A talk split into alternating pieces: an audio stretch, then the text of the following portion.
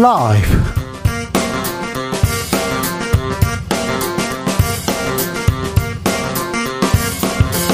2023년 5월 26일 금요일입니다. 안녕하십니까. 주진우입니다.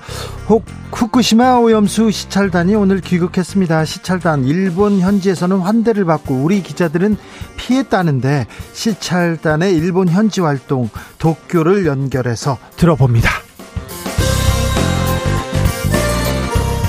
마음의 평화 부처님 세상 내일은 부처님 오신 날입니다.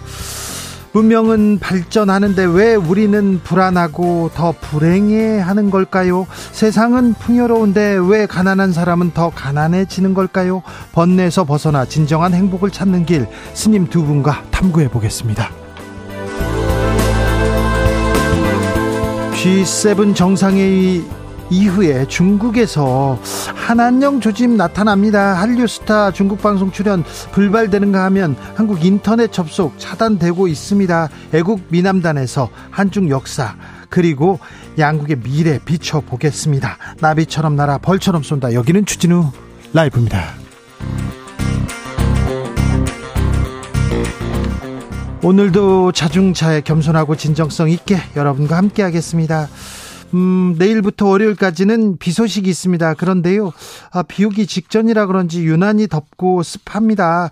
그리고 아직 여름도 아닌데 벌써 더운 거 걱정입니다. 정, 경남 창녕에서는 온열 질환으로 어, 추정되는 사망자가 나오기도 했습니다. 갑자기 막 덥고 메스껍고 아프고 막 그러면요 물 드셔야 되고요.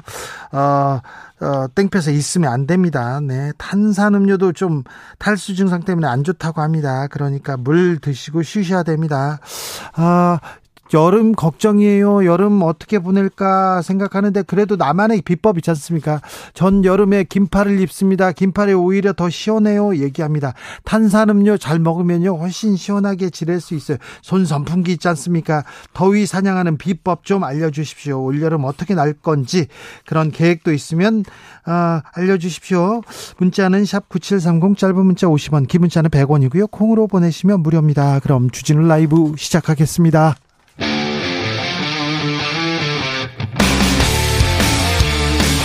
탐사보도 외길 인생 20년. 주 기자가 제일 싫어하는 것은?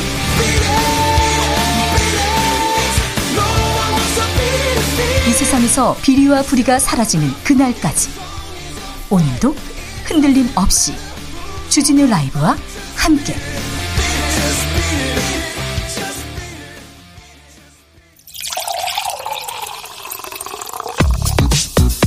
진짜 중요한 뉴스만 쭉 뽑아냈습니다. 주스. 정상근 기자 어서 오세요. 안녕하십니까.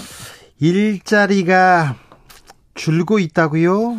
네, 통계청은 지난해 4분기 기준 임금을 받고 일하는 임금 근로 일자리가 전년 동기 대비 49만 1000개 늘어났다라고 밝혔습니다. 이 일자리가 증가하고 있는데 뭐가 준다는 겁니까? 증가폭이 3분기 연속으로 줄고 있습니다. 아, 그렇습니까? 네, 지난해 1분기 75만 명이 늘었는데 이후 점점 줄면서 4분기는 50만 명 아래로 떨어졌습니다. 일자리는 늘고 있으나 증가폭이 줄고 있다. 그래서 걱정이다. 청년 실업은요? 어, 그런데 20대 이하 임금 근로 일자리는 오히려 줄었습니다. 1년 전 대비 3만 6천 개, 1.1% 줄었는데요. 반면 60대 이상에서는 일자리가 28만 4천 개 늘어서 모든 세대 중 가장 큰 증가폭을 보였습니다. 60대 이상의 일자리는 늘고 20대의 일자리는 줄고 있다. 음. 아, 늙어도 나이 들어 드셔도 일을 해야 된다. 이거 그리고 20대한테는 좋은 일자리가 없다. 굉장히 좋은 지표는 아닌 것 같습니다.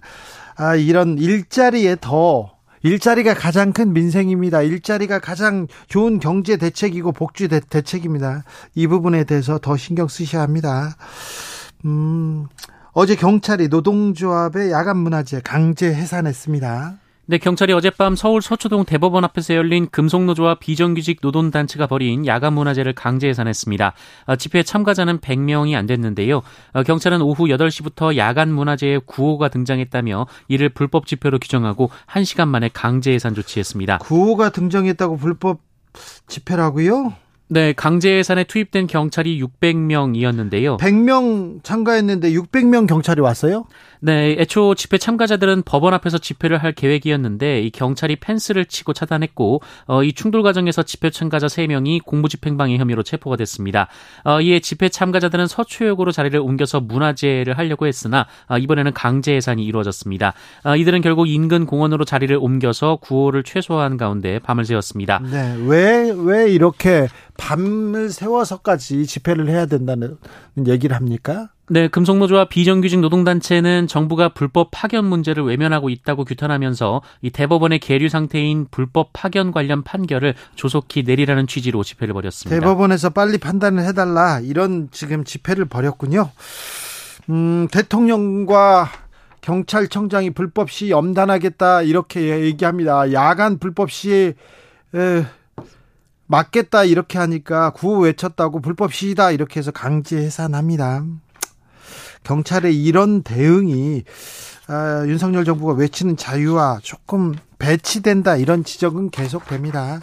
대통령이 마약 엄단하라는 지시가 내렸어요. 그랬더니 경찰청장이 특진을 내걸고 엄단하겠다 이렇게 뜹니다. 그래서 경찰 막 움직입니다. 그래서요 경찰에서 양귀비 득으로 심은 득으로 심은 것도 아닙니다. 키웠대요입니다. 텃밭에서 키운 90대 노인 검거해서 불구속 기소했습니다.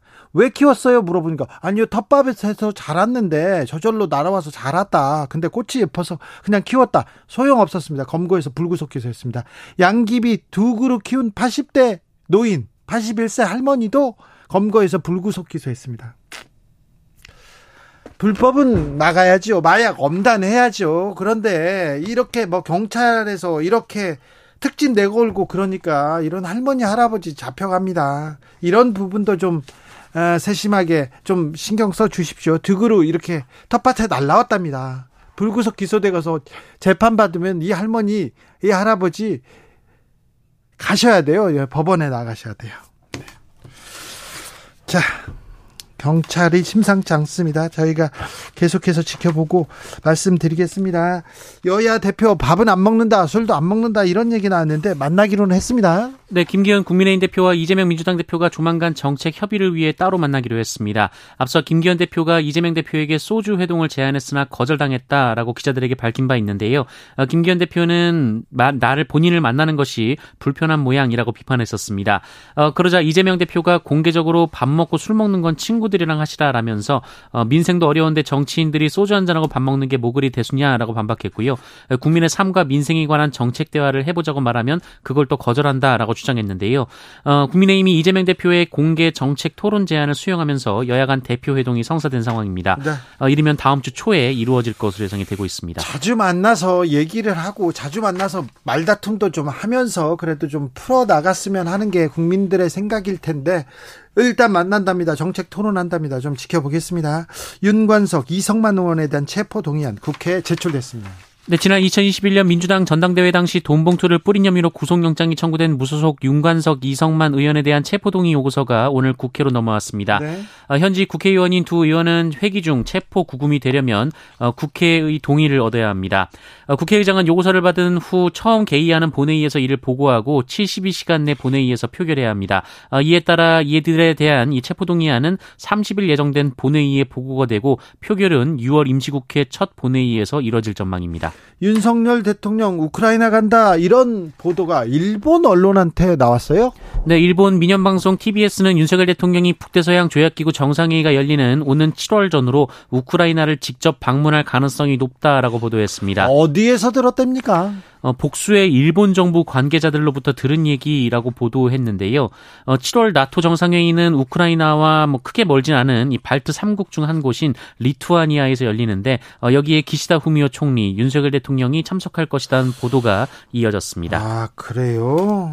아, 일본에서 윤석열 대통령 관련된 보도가 많이 나옵니다. 대통령실에서는 부인했어요. 네, 대통령실은 오늘 관련 보도에 대해 아예 계획이 없다라고 밝혔습니다. 알겠습니다. 어찌 되는지도 좀 지켜보겠습니다. 일, 대통령실에서는 계획 없다고 얘기합니다. 부산에 자유대 함정이 오는데 우길기를 개항하고 이렇게 들어올 모양입니다. 네, 하마다 야스카즈 일본 방위상은 오늘 공식 기자회견에서 해상 자위대 호위함이 이달 말 제주도 인근 해상에서 실시되는 해상훈련에 참가한다며 그때 이 자위함기로 사용되는 우길기를 개항할 방침이라고 밝혔습니다. 전범기 우길기 이거 일본 침략의 침략 전쟁의 상징인데 지난 정권에서는 못 들어왔는데 우길기를 든, 단 자위 자위대 함정이 들어온다. 이걸 어떻게 받아들여야 될지 잠시 후에 조금 고민해 보겠습니다. 음. 착륙하는 비행기 문이 열리는 사고가 발생했습니다. 네, 승객들이 탑승한 아시아나항공 여객기가 착륙 직전 출입문이 열린 채 비행했습니다. 오늘 오전 11시 49분 제주공항을 출발한 아시아나 항공이었는데요. 네. 어, 문이 열리면서 이 승객들의 머리카락과 시트 등이 심하게 휘눌렸다고 하고요. 다친 사람은 없었으나 6명의 승객이 놀라서 호흡곤란 증세를 보였다고 합니다. 30대 남성이 탑승구를 개방하려고 뭐 열라고 해가지고 열어버렸나 봐요. 그런데 아, 참 어떻게 이런 사고가 발생했는지. 어제 우주로 날아간 누리호 누리호에 올라탄 소형 위성 이렇게 교신하고 있다고 합니다. 이렇게 하나씩 둘씩 제 역할을 하고 있다고 합니다. 자 우주에서 잘 역할을 잘 하고 왔으면 좋겠습니다. 주스 정상근 기자 함께했습니다. 감사합니다. 고맙습니다. 벌써 여름 걱정합니다. 더위 걱정하는데 자 여름 나기 필수품 있습니까? 더위 사냥 비법은요. 박상우님께서 아이스크림을 잔뜩 사서 냉동실에 넣어놨습니다. 냉동실 가득 찬 아이스크림 보면 시원해지는 것 같습니다. 아 그래요? 네. 아, 1사면 샤워 후에 시원한 맥주 마시기 비법입니다. 아, 그래요? 5405님, 저는 한여름에도 뜨아, 뜨거운 아메리카노 마시는데요. 땀 뻘뻘 흘리면서 커피가 이렇게 마시는 커피 얼마나 시원한지 아세요? 올여름에 한번 해보세요. 그러는데, 어, 생각만 해도 더워요. 이런 사람도 있습니다. 아, 알겠습니다. 이상희님께서 저는 아이스팩 얼려가지고 수건에 싸서 목 뒤로 두르고 여름 나려고 합니다. 몇 년 전에 선풍기도 없는 가게에서 일하시는 분께 알려드렸더니 좋아하시더라고요. 얘기합니다. 5614님, 저는 전북 남원에서 남편과 복숭아 농장을 운영합니다. 삼복에 먹는 여름 복숭아를 수확하다 보면 어느새 무더위는 물러나 있더라고요. 살은 쭉쭉 빠집니다. 흐르는 땀과 함께요. 어, 복숭아 여름에 먹으면 시원한데, 저는 그, 아, 먹고 싶다. 야, 복숭아 먹으면 여름 시원해질 것 같습니다. 이거 좋은, 좋은 생각인 것 같아요. 그거 내, 나만의 생각인가요?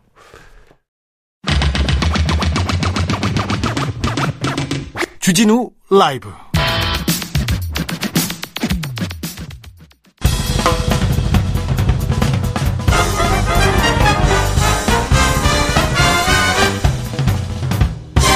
훅 인터뷰 모두를 위한 모두를 향한 모두의 궁금증 훅 인터뷰 후쿠시마 오염수 시찰단이 5박 6일간의 일정을 끝내고 귀국했습니다.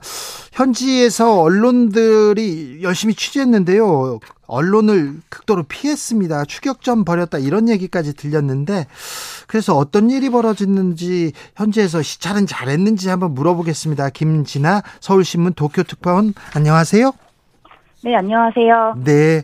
어, 후쿠시마 오염수 시찰단 직접 취재하셨죠? 네, 그렇습니다. 자, 활동 지켜보니 어떠셨습니까? 예, 지금 말씀하신 추격전을 벌였던 기자 중에 한 명이 저였고요. 네.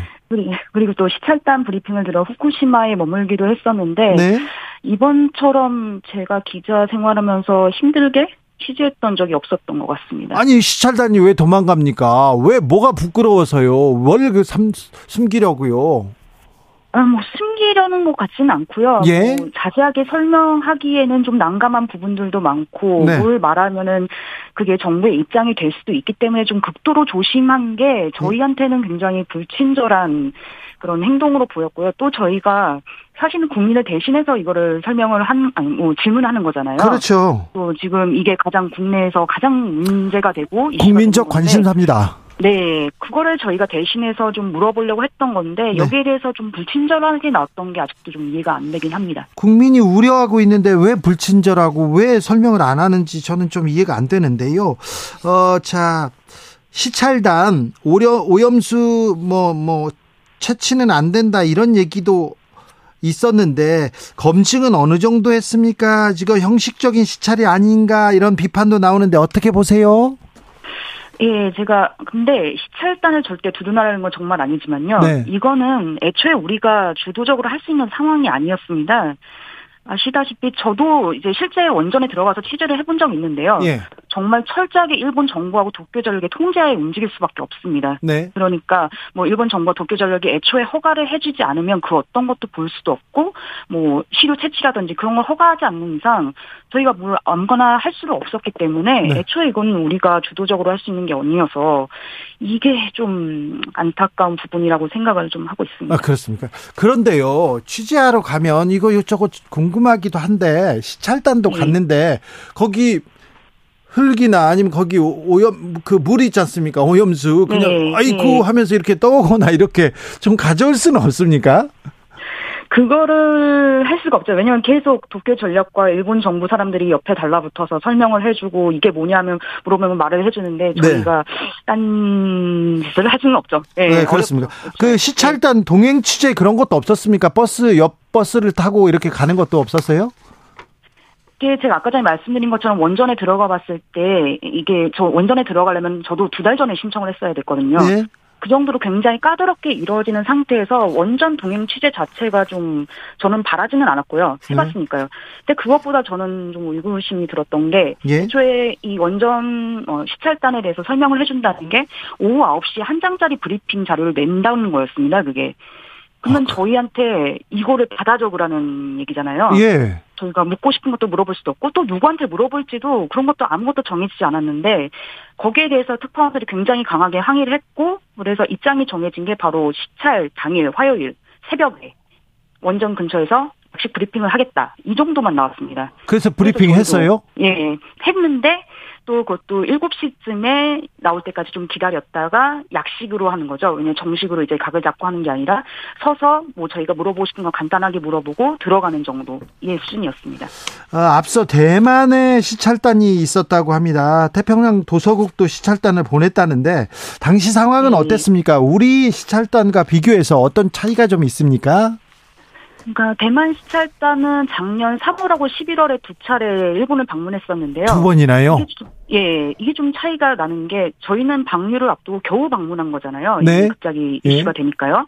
근데 대만은 일찍이 방문을 하면서 두 번이나 가면서 또 취재도 아 취재가 아니라 시찰도 정말 자세하게 했습니다. 예? 원전 방문만 한 게 아니라 뭐 어미 뭐 연구소 다양하게 방문했기 때문에 좀 폭넓은 그런 시찰을 할 수 있었고요. 그때 다만 좀 공통된 점이 하나가 있다면 그때도 일본 정부가 거부해서 시료 채취는 하지 못했습니다. 대만 측도요. 아 그렇습니까? 예. 음, 시찰단 시찰단의 활동 중에 좀 눈에 띄는 부분이 있습니까? 눈에 띄는 부분이라기보다는요. 좀 예. 저는 특이했던 거는 뭘 질문하면 확인했다, 요청했다 이 정도의 답변이 다여서 그러면은 아 이게 역시 일본 정부가 허가해 준 대로 우리는 움직일 수밖에 없었구나. 여기가 한계가 있었구나. 이런 것만 좀 저도 알 수 있었습니다. 네. 자, 우리 정부도 그렇고요. 일본 정부도 국제 원자력 기구에서 지금 보고서가 나온다. 보고서 보고 이렇게 이렇게 판단해도 된다 이런 얘기 나오는데 이 IAEA가 너무 일본하고 그 밀착해 가지고 너무 딱 붙어서 이 보고서를 믿어도 되나 이런 의구심도 사실 있습니다. 어찌 보시는지요? 예, 그거는 좀 저는 확인이 안 된 부분이기 때문에 거기에 대해서 말씀드릴 수는 없는 것 같고요. 예? 저도 현장에서 가장 먼저 물어본 게 바로 그 부분이었거든요. 그래서 예? 시타단이 계속 확인했다, 조사했다, 요청했다. 그러면 그걸 언제 종합해서 살펴보겠느냐. 그 질문했을 때 말, 말씀하신 것처럼 아이의 보고서를 참고할 수밖에 없다. 그러면은 저희가 형식적인 시찰밖에 되지 않는 거잖아요. 그렇죠. 음, 예. 그런데 또 한편으로는 이런 점도 좀 아셔야 될 게 IAEA가 오염수만 이제 검증하는 게 아니라 북한 뭐 이란 뭐 핵 검증도 하기 때문에 여기에 권위를 실추시키게 되면 저희가 또 국제적인 문제가 되기 때문에 여기를 또 참고할 수밖에 없는 현실이 있습니다. 그래서 이런 입장인 건 알지만 그래도 너무 조심스럽지 않나라는 아쉬움도 있습니다. 저, 저 유국희 단장 외에는 뭐 다른 분들은 이렇게 공개되지 않았습니다. 민간 민간인도 이렇게 포함도 민간 전문가 포함되지 않았다는 이런 얘기도 있는데 현지에서 그 시찰단 단원들 만나서 얘기하거나 취재할 수 있었습니까? 아니요, 애초에 접근을 할 수 없었기 때문에 저도 그래서 버스를 잡으려고 그렇게 달렸었던 거고요. 아, 네. 정말 철저하게 노출이 되지 않았습니다. 어디에서 묵는다 이런 것도 안 알려줍니까? 어디에서 먹나 이런 것도 안 알려줬고요. 저는 아니었고 다른 기자가 이런 것도 해보더라고요. 어느 호텔에 묵는지 예. 다 전화를 돌려보기도 했었습니다. 저는 아니고요. 예. 네. 자 그런데 일본에서 일본 현지에서는 이번 시찰단이 가는 데마다 환대했다 이런 보도도 있던데 이거는 맞습니까? 일본 현지에서는 또 어떻게 보고 있었습니까? 일본 현지에서 환대했다 저는 이거는 잘 저는 잘 모르겠고요. 예? 또 관심은 엄청 많이 있더라고요. 아, 저한테도 어떤 예 일본 기자가 이거 우리도 가서 취재할 수 있냐 질문할 수 있냐 뭐 이렇게 물어보는 일본 기자들도 있었고요. 예? 이들이 관심을 갖는 거는 오염수 방류 문제가 아니라 애초에 여기엔 관심이 없습니다. 저희가 바로 우리나라가 바로 후쿠시마산 수산물 수입을 재개할까 안, 안 할까 이거를 가장 관심이 있어 하더라고요. 수산물 수입이요? 예. 그러니까 일본 정부와 함께 여기를 봤으니 정말 오염수 방류가 안전한 게 검증되지 않았겠냐. 그러면 후쿠시마산도 이제 재개하지 않겠냐. 이거를 좀 많이 기대를 하는 기사와 분석들이 좀 있었습니다. 후쿠시마 수산물 수입까지 얘기한다고요? 아, 오염수 방류 걱정하는 사람들이 많은데 오염수 방류는 현지 어민들도 반대하고 있다 이런 보도가 있었는데 이거는 맞, 맞죠? 저도 그래서 자, 저번 달에 한번 가서 취재를 해봤는데 이게 조금 잘못 알려진 부분이 있는데요. 반대를 하는 분도 있고 안 하는 분도 있습니다. 예. 이게 조금 엇갈립니다. 그러니까 반대를 하는 분들은 뭐 위험하다 이런 것도 있지만 더 하나 중요한 건 지금 2011년 동일본 대지진 터지고 난 다음에 겨우 지역이 좀 살아나려고 하는데 네. 오염수를 방류하게 되면 오염수 방류된 물고기다. 이런 인식 때문에 우리가 장사가 안 된다. 어떡할 거냐. 이렇게 해서 반대하는 분들이 좀 있습니다. 네. 오염수 자체에 대해서 반대하는 것도 있지만 오염수는 찬성하지만 방류는 반대한다. 아, 방류 반대한다. 뭐 이런 분들도 있고요. 굉장히 예. 좀 의견이 복합 복합적으로 있습니다. 자, 후쿠시마 수산물 일본 내에서는 먹습니까? 일본 내에서 이렇게 후쿠시마 수, 수산물 이렇게 표기된 수산물 팔고 그렇습니까? 제가 묵었던 호텔이라든지 시장을 가보면 후쿠시마산으로 만들었, 뭐, 후쿠시마산이다, 이렇게 대놓고 표시를 하고 있고, 도쿄에서도 보면 후쿠시마산이다, 이렇게 표기를 하는, 뭐, 것도 많이 있었는데요. 수산물이요? 예, 수산물이요. 네. 예, 수산물도 뭐 수산물, 농산물 뭐 왜냐하면 원산지는 표기해야 되니까요. 네, 네. 그래서 있었는데 뭐 사는 사람도 있고 안 사는 사람도 있습니다. 안 사는 사람은 뭐 아, 아직 좀 그렇지 않냐 이런 사람도 있고요. 뭐 어떤 사람은 후쿠시마산은 원래 맛있잖아 하면서 사 먹는 사람도 있고 좀 다양합니다. 아 예. 그래요? 아 일본 예. 사람들 좀 이해가 안 되기도 하네요. 자 일본 정부에서는 시찰단에서도 시찰단에 대해서 어떤 입장 내놓고 있습니까? 네, 뭐 예상하시는 대로 뭐 하야시 요시마사 일본 외무상이 오늘 정례 기자회견이 있었는데요. 이렇게 말을 했습니다. 그러니까 후쿠시마 제1원자력 발전소 오염수 오염수라고 하지 않았고 처리수라고 합니다. 이쪽에서는요. 네. 처리수의 해양 방류에 대한 이해가 깊어지도록 계속 노력하겠다. 그러니까 한마디 말해서 계속 설득하겠다. 이 얘기라고 보시면 됩니다. 알겠습니다. 아, 저기 워낙 잘 설명해 주셔서 다른 것도 좀 여쭤볼게요. 한일 정상회담이 네. 세 차례 열렸는데요. 네. 네. 한일 정상회담이 열릴 때마다 기시다 총리의 인기는 좀 막 올라가는 것 같아요. 네. 그건 맞죠.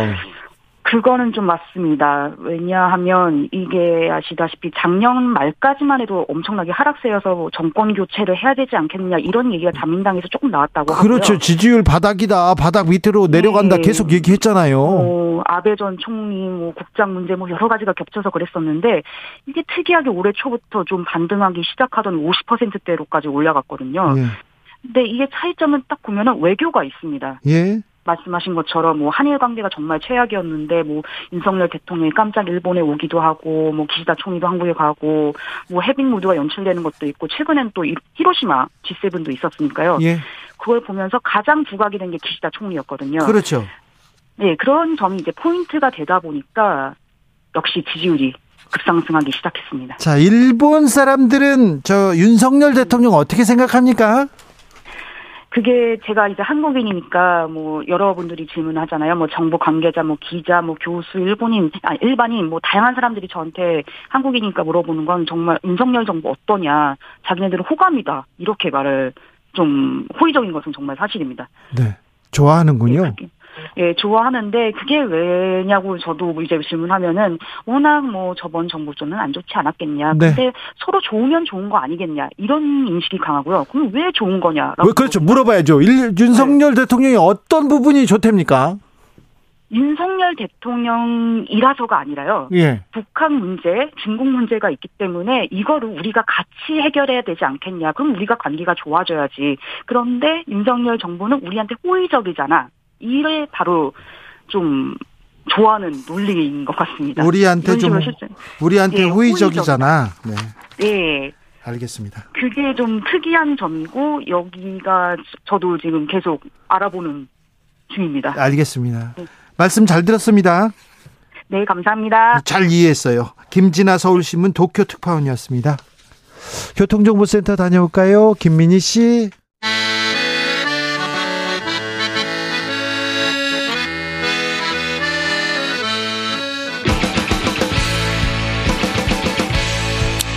역사를 잊은 민족에게 미래는 없다. 역사에서 배우고 미래를 열어 가겠습니다. 애국심으로 미래를 여는 남자들, 애국 미남단.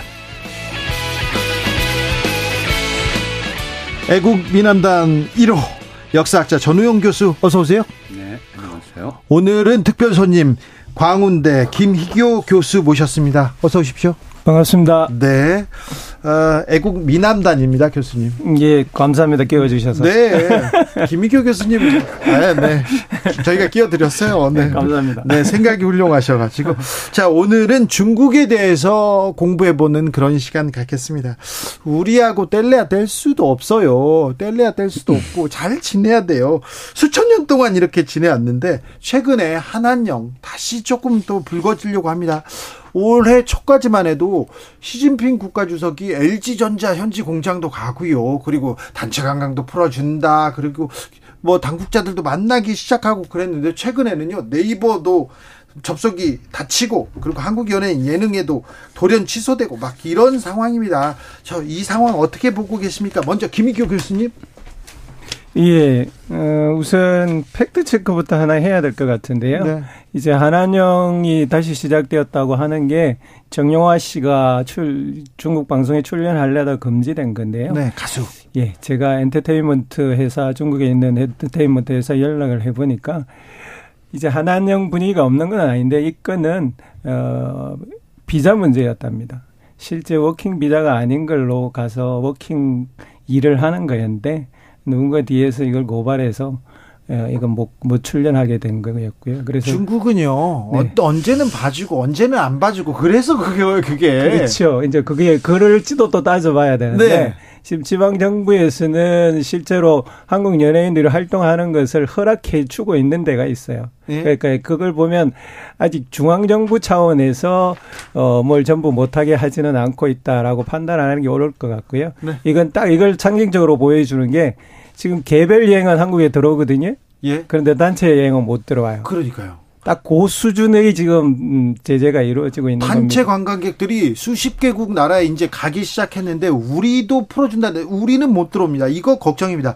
김희교 교수님이 1년 전에 한중 관계 위기 상황에 놓이게 된다. 갈피를 못 잡고 있어서 매우 우려스럽다 얘기했는데 상하이밍 주한 중국 대사 현재 한중 관계 안 좋고 더 나빠질 위험도 있다. 이렇게 얘기합니다. 어 걱정됩니다, 교수님. 걱정스럽죠. 예. 음, 사실 한중 관계가 어, 병자 호란 이후로 네. 어, 좋았던 적은 별로 없어요.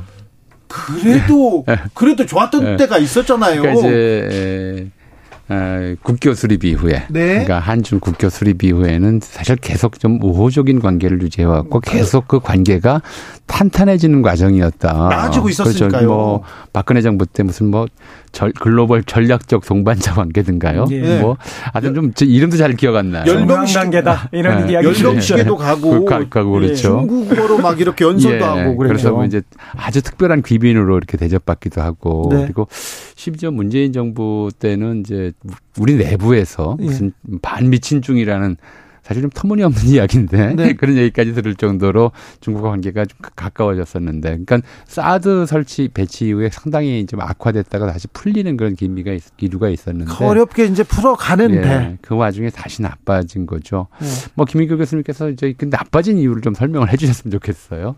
역사 들어가기 전에. 예, 윤석열 정부 1년까지 사실 중국 은 지켜본 상황이거든요. 문제 삼는 건 딱 두 가지입니다. 대만 문제를 자꾸 건드리는 것. 네. 그러니까 이제 그 대만 문제만 건드려도 이렇게 심각하게 대응은 안 할 텐데 그게 한중일 삼국 공조 체제 하에서 대만 문제를 건드리니까 한미일 한미일 예예 예, 네. 죄송합니다. 한미일 삼국 공조 체제 하에서 대만 문제를 건드리니까 이건 이제 중국을 적대화하는 미국 중심의 새로운 신냉전 전략이라고 중국은 평가하는 거죠.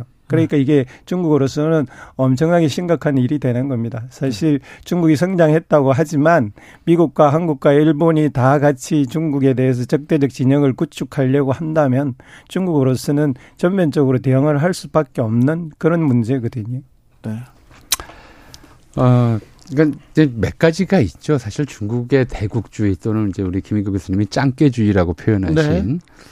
어떻게 보면 저는 이제 그게 중화주의의 이제 현대판이다라고 이제 생각을 하는데 중국에서 이 중화주의가 하나의 사상으로 좀 정립된 것은 어 남성 때 12세기 남성 때 이제 주자학에서부터 나온 거 아닌가 음, 싶어요. 네. 그러니까 화이론 속에서 나온 것이고 중국이 이제 문화적으로 이제 세계 최고다라는 이제 그런 자의식인데 그래서 그러면서 어, 이제 중, 그, 히, 현실적인 힘이 아니라 문화적으로 나머지 세, 세계를, 중국이 아닌 세계들을 이제 전부 오랑캐 취급을 하기 시작했죠. 아, 예. 그러니까 이제 중국의 이른바 자국 중심주의라는 거는 이제 굉장히 뿌리가 깊어요. 사실 그 전부터 거슬러 올라가지만 정립된 것이 그렇다고 하는데 한국이 그걸 수용하지는 않았어요. 네. 한동안은 그러다가 네. 조선 시대에 명나라와 조선 관계에서 명나라에 대해서 일종의 사대 관계를 이제 승인하면서 또는 이제 스스로 사대 관계 뭐를 이제 어뭐 거기에 들어가는 것을 우리 스스로 이제 결정하면서 어, 이제 어떤 생각을 했냐면 우리가 소중하다라고 하는 인식들을 가졌어요. 예. 중국이 이제 중화라면 우리는 다른 오랑캐와 달리 소중하다라는 인식을 가졌다가 병자호란으로 중국이 이제 여진족 또는 이제 만주족의 지배하에 들어가면서 어, 이 중화는 이제 힘의 개념이 아니라 문화적 개념이다라고 이제 방향을 틀어서 중화의 맥을 이은 것은 우리다라고 하는 조선 중화론이 나왔죠. 그때부터 이제 우리 사회 일각에서 어, 혐중 의식이 자리 잡기 시작해요. 그때 네. 혐중은 이제 대표적으로 중국인들을 우리가 부르는 용어 중에 하나가 네. 대놈이라는 게 있어요. 대놈. 예, 대놈이라고 보통 얘기를 하는데 네. 이 대는 이제 한자로 호라는 뜻이에요. 병자론을 할 때 호. 아하. 그 호인을 이제 제놈이라고 부르기 시작했죠. 이게 네. 대략 17세기부터 나타나기 시작했다가 청일 전쟁 이후에 한국 사회 내에서의 이제 혐중 의식은 대단히 이제 빠른 속도로 확산하게 되는데 청나라가 일본에 졌으니까 이제 더 이상 우리의 대국이 아니다. 우리와 비슷한 좀 위치에 있고 사실 우리보다 더 좀 열등하다. 뭐 이런 이야기들을 독립협회를 비롯한 당시 이제 계몽지식인들이 펴기 시작했고 이런 와중에 한국 내에서 혐중 의식이 점점 확산되는 계기가 있었고요. 네. 또 그래서 뭐 김희근 선생님께서 말씀해 주시는 게 더 낫긴 하겠지만 짱깨라는 말은 원래 이 장괴 그 돈꾀를 관리하는 사람이란 뜻이었어요. 네. 그걸 이제 그 발음을 짱깨라고 부르기 시작했었는데 네. 대략 이제 짜장면 짱깨 이렇게 부르는 건 아니었어요. 그러니까 음식점 주, 지배인이나 네. 이제 주인이란 뜻이었어요. 네. 대략 20세기에 들어와서 중국의 의화단 사건 나고 중국 내 이제 내정이 어려워지고 하면서 많은 중국인들이 이제 주변 국가로 넘어오는데 한국에 넘어온 화교들이 대개 그런 음식점들을 했기 때문에 네. 화교를 총칭하는 용어처럼 돼버렸었고요. 어, 뭐 사건들은 참 많은데 그렇게 이제 부르다가 어, 결정적으로 한국과 중국, 한국 내에서 혐중 의식이 이제 강해지는 것은 사실은 일본에 좀 술수가 있었어요. 아. 그러니까 어, 원래 이제 중국과 그 병자호란 이후에 중국에 대한 일, 일, 어느 정도의 혐중 의식이 깔려 있었다가 사람들에게 네. 어, 중국이 일본이 중국을 침략하기 앞서 먼저 한국인들을 중국 침략에 동조하는 세력으로 만들기 위해서 그렇죠. 한국을 중국 침략의 발판으로 만들기 위해서 여러 가지 술수를 쓰는데 그 중에 하나가 1931년에 일어난 만보산 사건이라고 하는 네. 거예요. 중국에서 이제 농수로 문제를 둘러싸고 한국인들, 한국 농민들하고 중국에 이제 이주한 한국 농민들이죠. 네. 중국 농민들하고 충돌이 있었는데 그때 이제 조선일보 장춘 특파원 김희삼이라는 아, 사람이 아, 네, 뭐 엄청나게 언론과 이 정치의 예. 나쁜 콜라보레이션이 여기 나오죠. 그렇죠. 어, 뭐 그때 이제 조선 농민이 예. 그 중국 관원일선청에 맞아 죽었다는 허위 기사를 허위 예, 선고를 하고 이게 조선일보가 호해로 내면서 이제 한반도 전역에서 반화교 폭동이 일어나죠. 그렇죠. 중국을 굉장히 이제 혐오하는 그런 분위기를 만들어 놓고 수많은 희생자가 나오게 중국인 희생자 상당히 많았고요. 네. 그 만들어 놓고 나서 그걸 이제 이른바 정신적 자원으로 삼아서 만주를 침략해요. 일본이. 네. 그게 있었고요. 1937년 중일 전쟁이 일어나고 나서 이제 대 아예 노골적으로 중국을 적대국화하면서 어 이제 이런 식의 좀 사회 분위기를 만들어요. 너희가 수천 년간 중국의 사대하거나 중국의 지배를 받아왔지만 이제 중국인을 마음 놓고 혐오할 수 있는 거는 우리가 중국을 침략하고 지배하고 지배하기 시작했기 때문이 아니냐. 그러니까 한국인의 자존심이 일본 덕에 일본의 중국 침략 덕에 살아났다고 하는 식의 사회적 담론 구조를 만든 거죠. 이게 어떻게 그렇죠. 말이 그러니까, 됩니까? 그러니까 그런 상황에서 사실 우리가 좀 어. 재미삼아 부르는 노래였지만 네. 이제 그 돌아가신 김정구 선생의 왕서방 연설한 노래가 있어요. 비단이 장사 왕서방. 예, 명월이한테 반해서. 반해서. 그러니까 중국인을 아주 좀 이렇게 조롱하는 노래죠. 예. 근데 당시 이 서울에 살았던 이제 중국인들의 회고에 따르면 중국 음식점에서 한국인 손님들이 고량주하고 중국 요리 시켜놓고 주인 나오라고 그래서 주인 불러다가 비단의 장수 왕서방 노래를 시켰대요. 진짜요? 예, 그래서 자기들은 속으로 피눈물을 흘리면서 그, 그 노래를 불렀다. 이런 회고를 하고 있어요. 그만큼 이제 한국 내에서 혐중 의식을 이제 선, 그 확산하는 것이, 퍼뜨리는 것이 일본으로서는 이제 일제강 점기 얘기예요. 네. 일본으로서는 일본의 중국 침략에 도움이 되고 한국인들의 중국 침략 자원으로 한국인들을 중국 침략을 위한 자원으로 인적 자원으로 동원하긴 하는데 도움이 되었기 때문에 그 사실 한국인들의 혐중 의식의 뿌리는 이제 병자호으로 일단 거슬러 올라가지만 이게 확산한 근본은 일본에 있고요. 사실 지금 이 문제도 지금 현재의 어그 한중 관계의 악화에도 사실 어 일본과 이제 일본이 개입돼 있죠. 예. 일본 문제가 걸려 있어서 일본에 가까워지려 하면 할수록 한국이 중국과 멀어지는 이런 좀 어, 상황이 아닌가 싶어요. 그 이후에 한국 전쟁이 있었습니다. 그 다음부터는 중국은 중공이었고요. 예. 그 다음에는 우리는 대만과 대만을 중국이라고 불렀습니다. 하지만 노태우 정부 시절이었나요? 노태우 정부 시절에 그때 중국 민항기, 중국 여객기가 한국에 불시착했어요. 근데 그때 우리가 환대해서 보내줬는데 그걸 가지고 중국 사람들이 굉장히 호평을 했던 생각이 납니다. 그리고 국교 수교가 있었고 그 다음부터 중국과 우리는 매우 잘 지냈어요. 더 좋아지고 중국 친구들도 그때부터 많이 생기고요. 그래서 좀 괜찮아지는가 했는데 사드 배치가 있었고요. 사드 배치 그 위기를 좀 넘어서는가 했는데 윤석열 대통령의 대만 발언이 매우 조금 어 좀 중국한테는 불편하게 느껴지나 봅니다. 지금 상황을 보면.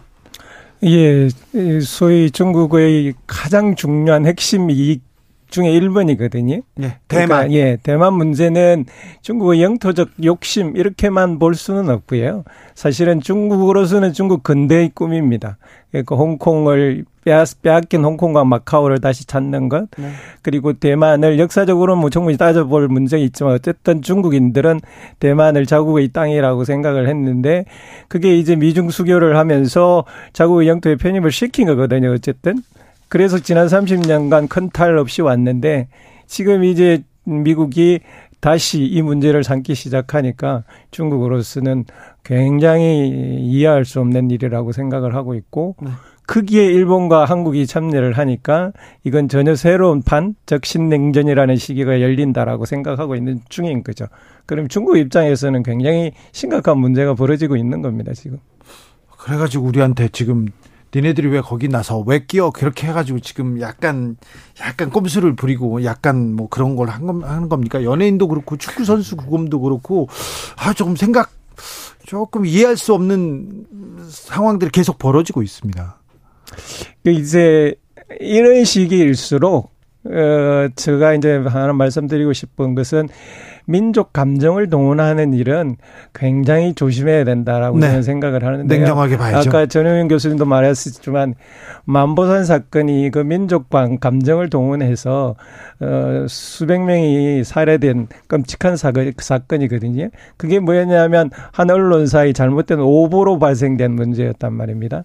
이렇게 굉장히 양국이 충돌하고 서로 불편한 시기에 이제 어떤 일이든 좀 시간을 기다리면서 차분히 따져볼 필요가 있다라고 저는 생각해요. 차분히 해줘야 되는데, 네. 냉정해줘야 네. 되는데, 그런데 말입니다. 최근에, 지난 대선에도 그렇고요. 정치권에서 이 협중, 중국을 좀 싫어하는 젊은이들, 이런 협중을 조금 자극하는 그런 모습도 좀 보입니다. 그러니까 정치적으로 좀 이득을 볼 수 있는 사람들이 있겠죠. 그러니까 이제 자꾸 자극을 하는 건데. 네.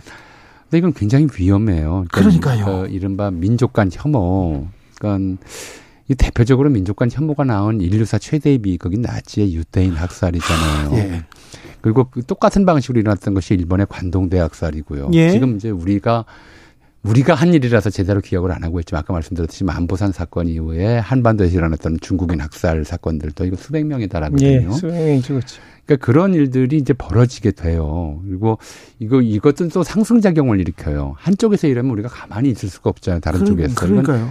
이제 국가 간의 관계를 넘어서서 이제 민족 간 관계를 악화시키는 건 굉장히 위험한 일이고 그래서 그건 이제 쉽게 말하면 민족적 혐오 감정을 정치에 동원해서는 안 된다라고 하는 것은 2차 대전 이후에 정치뿐만 아니라 사회적으로도 용인해서는 안 된다는 것이 2차 대전 이후 인류의 보편적 약속이란 말이에요. 그렇죠. 그래서 이거는 이제 우리가 내부적으로라도 뭐 어떤 세력에 대해서 뭐 저 저 사람들이 무슨 뭐 어 저 그 뭐 뭐랄까요? 어 어디에 대해서 이제 특별히 싫어하는 세력이다. 어느 나라를 싫어한다, 혐오한다, 증오한다, 반, 반대한다. 이런 얘기를 공개적으로 표명할 필요가 없는 거죠. 그 네. 대만 문제도 마찬가지예요. 네.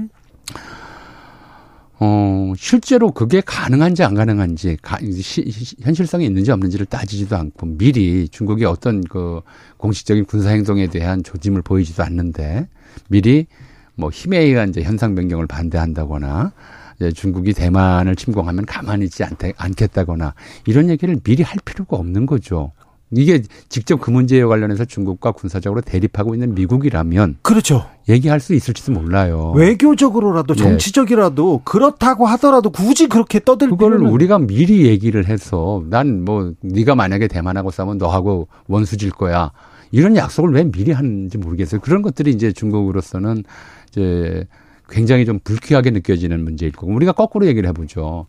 만약에 이제 한국에 한국에서 독도에 뭐 어떻게 한다고 그러면은 중국에서 그건 우리가 용납하지 않겠다라고 얘기한다면 어떻게 되겠어요.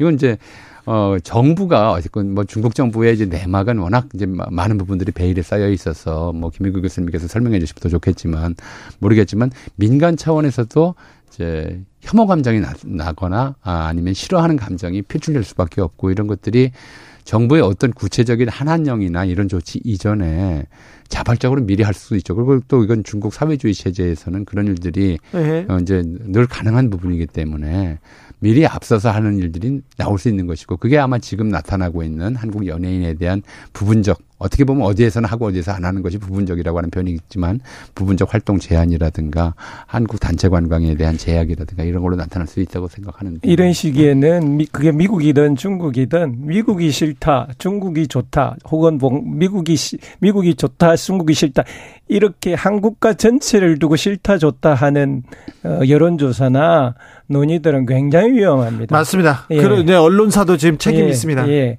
굉장히 위험하고요. 유치합니다. 실제 한국 20대가 반중 감정이 제일 높다고 하는데 실제 뭐퓨 리서치 센터처럼 어느 나라가 더 좋냐라고 하면 그거 그런 거 물어보는 것 자체가 이거 잘못됐어요. 예, 그런데 요즘 와서 어떻게 물어보면 러시아와 중국과 우리가 척을 재야 되느냐 이렇게 물어보면 전혀 반대로 나옵니다. 아니 그러니까요. 그 그것 자체가 언론에서도 그렇게 네. 자극적인 기사를 쓰는 것 자체가 이건 어, 국익에도 그리고 우리 우리한테 전혀 도움이 안 됩니다. 도움이 안 되는 게 아니라 굉장히 위험하죠. 예, 예 나빠요 네, 그건. 위험한 네. 일이죠. 차라리 하지 마세요. 차라리 네. 그냥 놓으세요 기사를 쓰지 말고. 음, 네.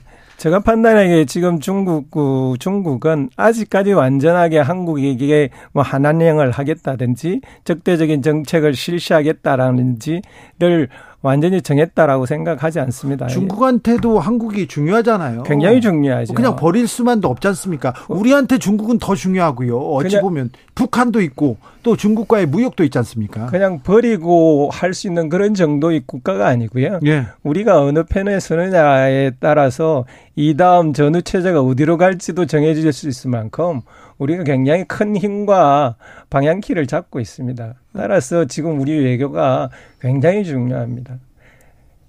굉장히 중요한데 자꾸 지금 중국하고 이렇게 좀 대결하는 듯한 보인. 그러니까 너무 좀그 그 투명하게 속내를 보이고 있는 게 아니냐. 그러니까 외교에서 제일 나쁜 방식이잖아요. 투명하게 속내를 보이는 것이. 네.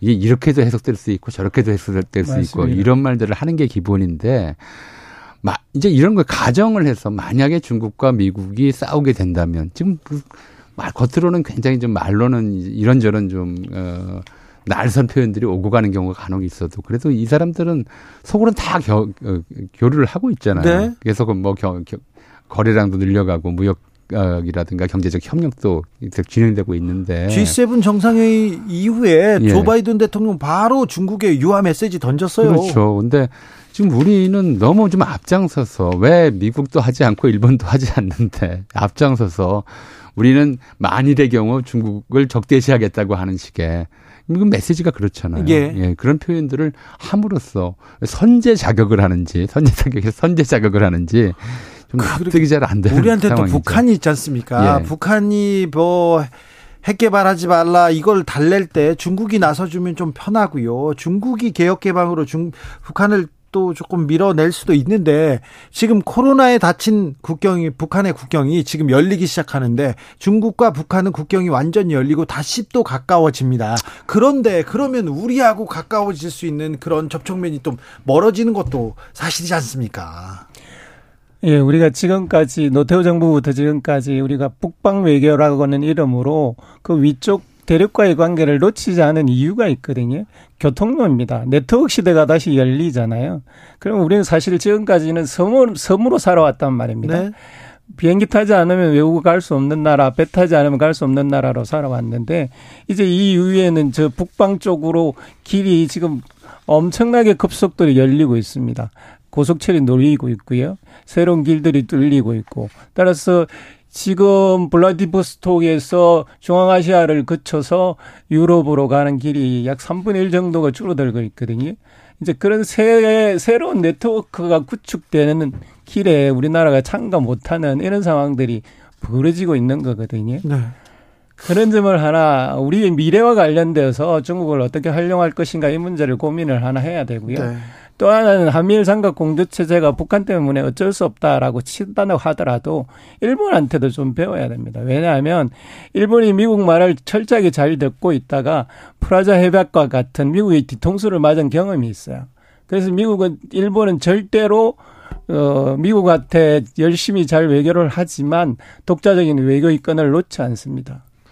아무튼 북한 문제가 있어서 우리는 중국하고 좀 더 잘 지내야 된다 이런 생각합니다. 무역도 먹고 사는 것도 좀 중요하지만 그런데 한중 관계 역사에서 배울 점이 좀 있죠. 병자 호란 호란 전쟁이 있고 막 침략이 있었어도 그 다음번에 우리가 또 슬기롭게 잘 지내고 그랬었는데 역사에서는 뭐 어떻게 배워야 됩니까?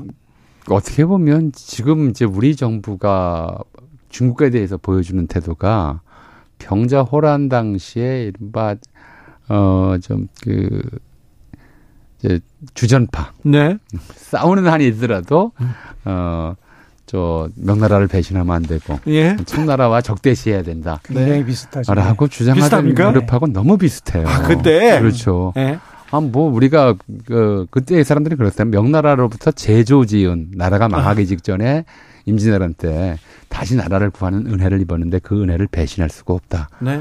이건 이제 이를테면 이런 거죠. 한미 동맹 이건 뭐 역사상 어느 때보다 중요하다라고 음. 이제 강조를 하고. 아, 그렇네요. 그렇죠. 그 동맹국인 이제 미국과 이제 새로 이제 그, 그 슈퍼 이강으로 부상한 중국 네. 사이에 대립이 강화될 때 우리는 아주 선명하게 예. 우리는 어떤 경우라도 미국 편에 산다고 하는 걸 보여주는 것이 은혜를 갚는 길이다라고 주장을 하다가 아, 병자호으로 이제 민족사상 최악의 비극 중의 하나이죠. 6.25를 예. 빼놓는다면 두 번째 비극인데 그런 끔찍한 비극을 겪었잖아요. 사실은 이런 국제 문제는 또 영토가 이렇게 가까이 있는 상황에서 국가가 국경을 맞대고 있는 상황에서 명분으로 이렇게 처리할 수 있는 문제가 아닌데 네.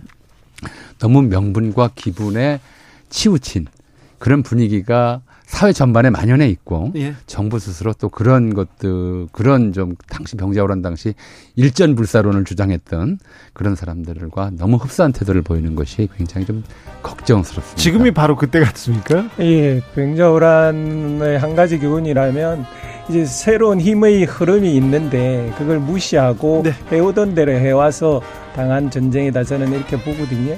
지금도 사실은 미국이 완전한 힘을 가지고 있다면 미국의 편에 붙는 게 맞는데 네. 훨씬 다자주의적인 세계가 열리고 있습니다. 아 오늘 좀 뜨거웠어요. 중국 공부는 더 해야 되겠습니다. 두 분 감사합니다.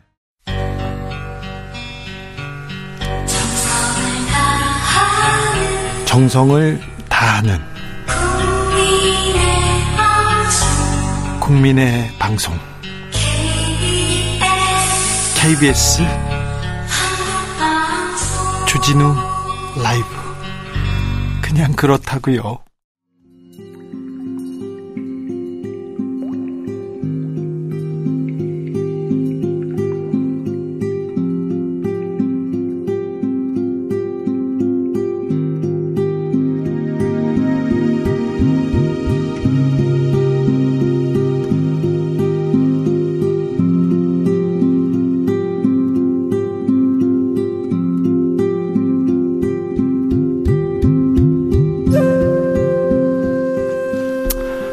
차별, 혐오, 반목, 갈등, 싸움, 그리고 또 싸움. 여기에서 벗어나야 되는데 번뇌에서 벗어나야 진정한 행복에 이를 수 있는데 과연 평안은 찾을 수 있을지 어디에서 그 길을 찾을 수 있을지 고민해 봅니다. 부처님 오신 날 특집으로 마련했습니다. 아, 그래서 두 분 모셨습니다. 한국 불교 문화 사업단장 원명 스님 어서 오십시오. 예, 반갑습니다. 조계종 포교원 연구실장 법정 스님 어서 예, 오십시오. 안녕하십니까. 네. 반갑습니다. 잘 오셨습니다. 예. 네. 예, 고맙습니다. 감사합니다. 네. 아, 스님. 예. 아, 부처님 오신 날인데요. 예, 예. 네. 부처님은 왕자였잖아요. 그렇습니다. 가만히 있었으면 그 왕, 도 되고 왕도 되고요. 예. 궁녀들도 많고 예. 편안한 삶을 이렇게 누릴 수 있었어요. 그렇죠. 자식도 있었어요. 예. 네. 그런데 왜 이렇게 부처의 삶을 살게 됩니까? 부처님이 왜 오셨을까요, 우리한테? 그러니까 저희가 생각할 때는 부처님이기 때문에 당연히 뭐 왕자의 지도 버리고 또 남편의 어떤 역할도 다 놓고 쉽게 떠날 거라 생각하는데 한편 생각하면 자기가 정말 자기한테 그런 지위와 그런 부와 그런 명예가 있다면 정말 우리는 쉽게 버릴 수 있을까라는 생각으로부터 생각을 좀 출발해야 한다 보고요. 네. 특히 그 시대에 이제 신분 계급 이런 상황에서 신분을 놓고 간다는 것이 정말 어려운 출발이 되지 않았을까라는 생각이 듭니다. 네.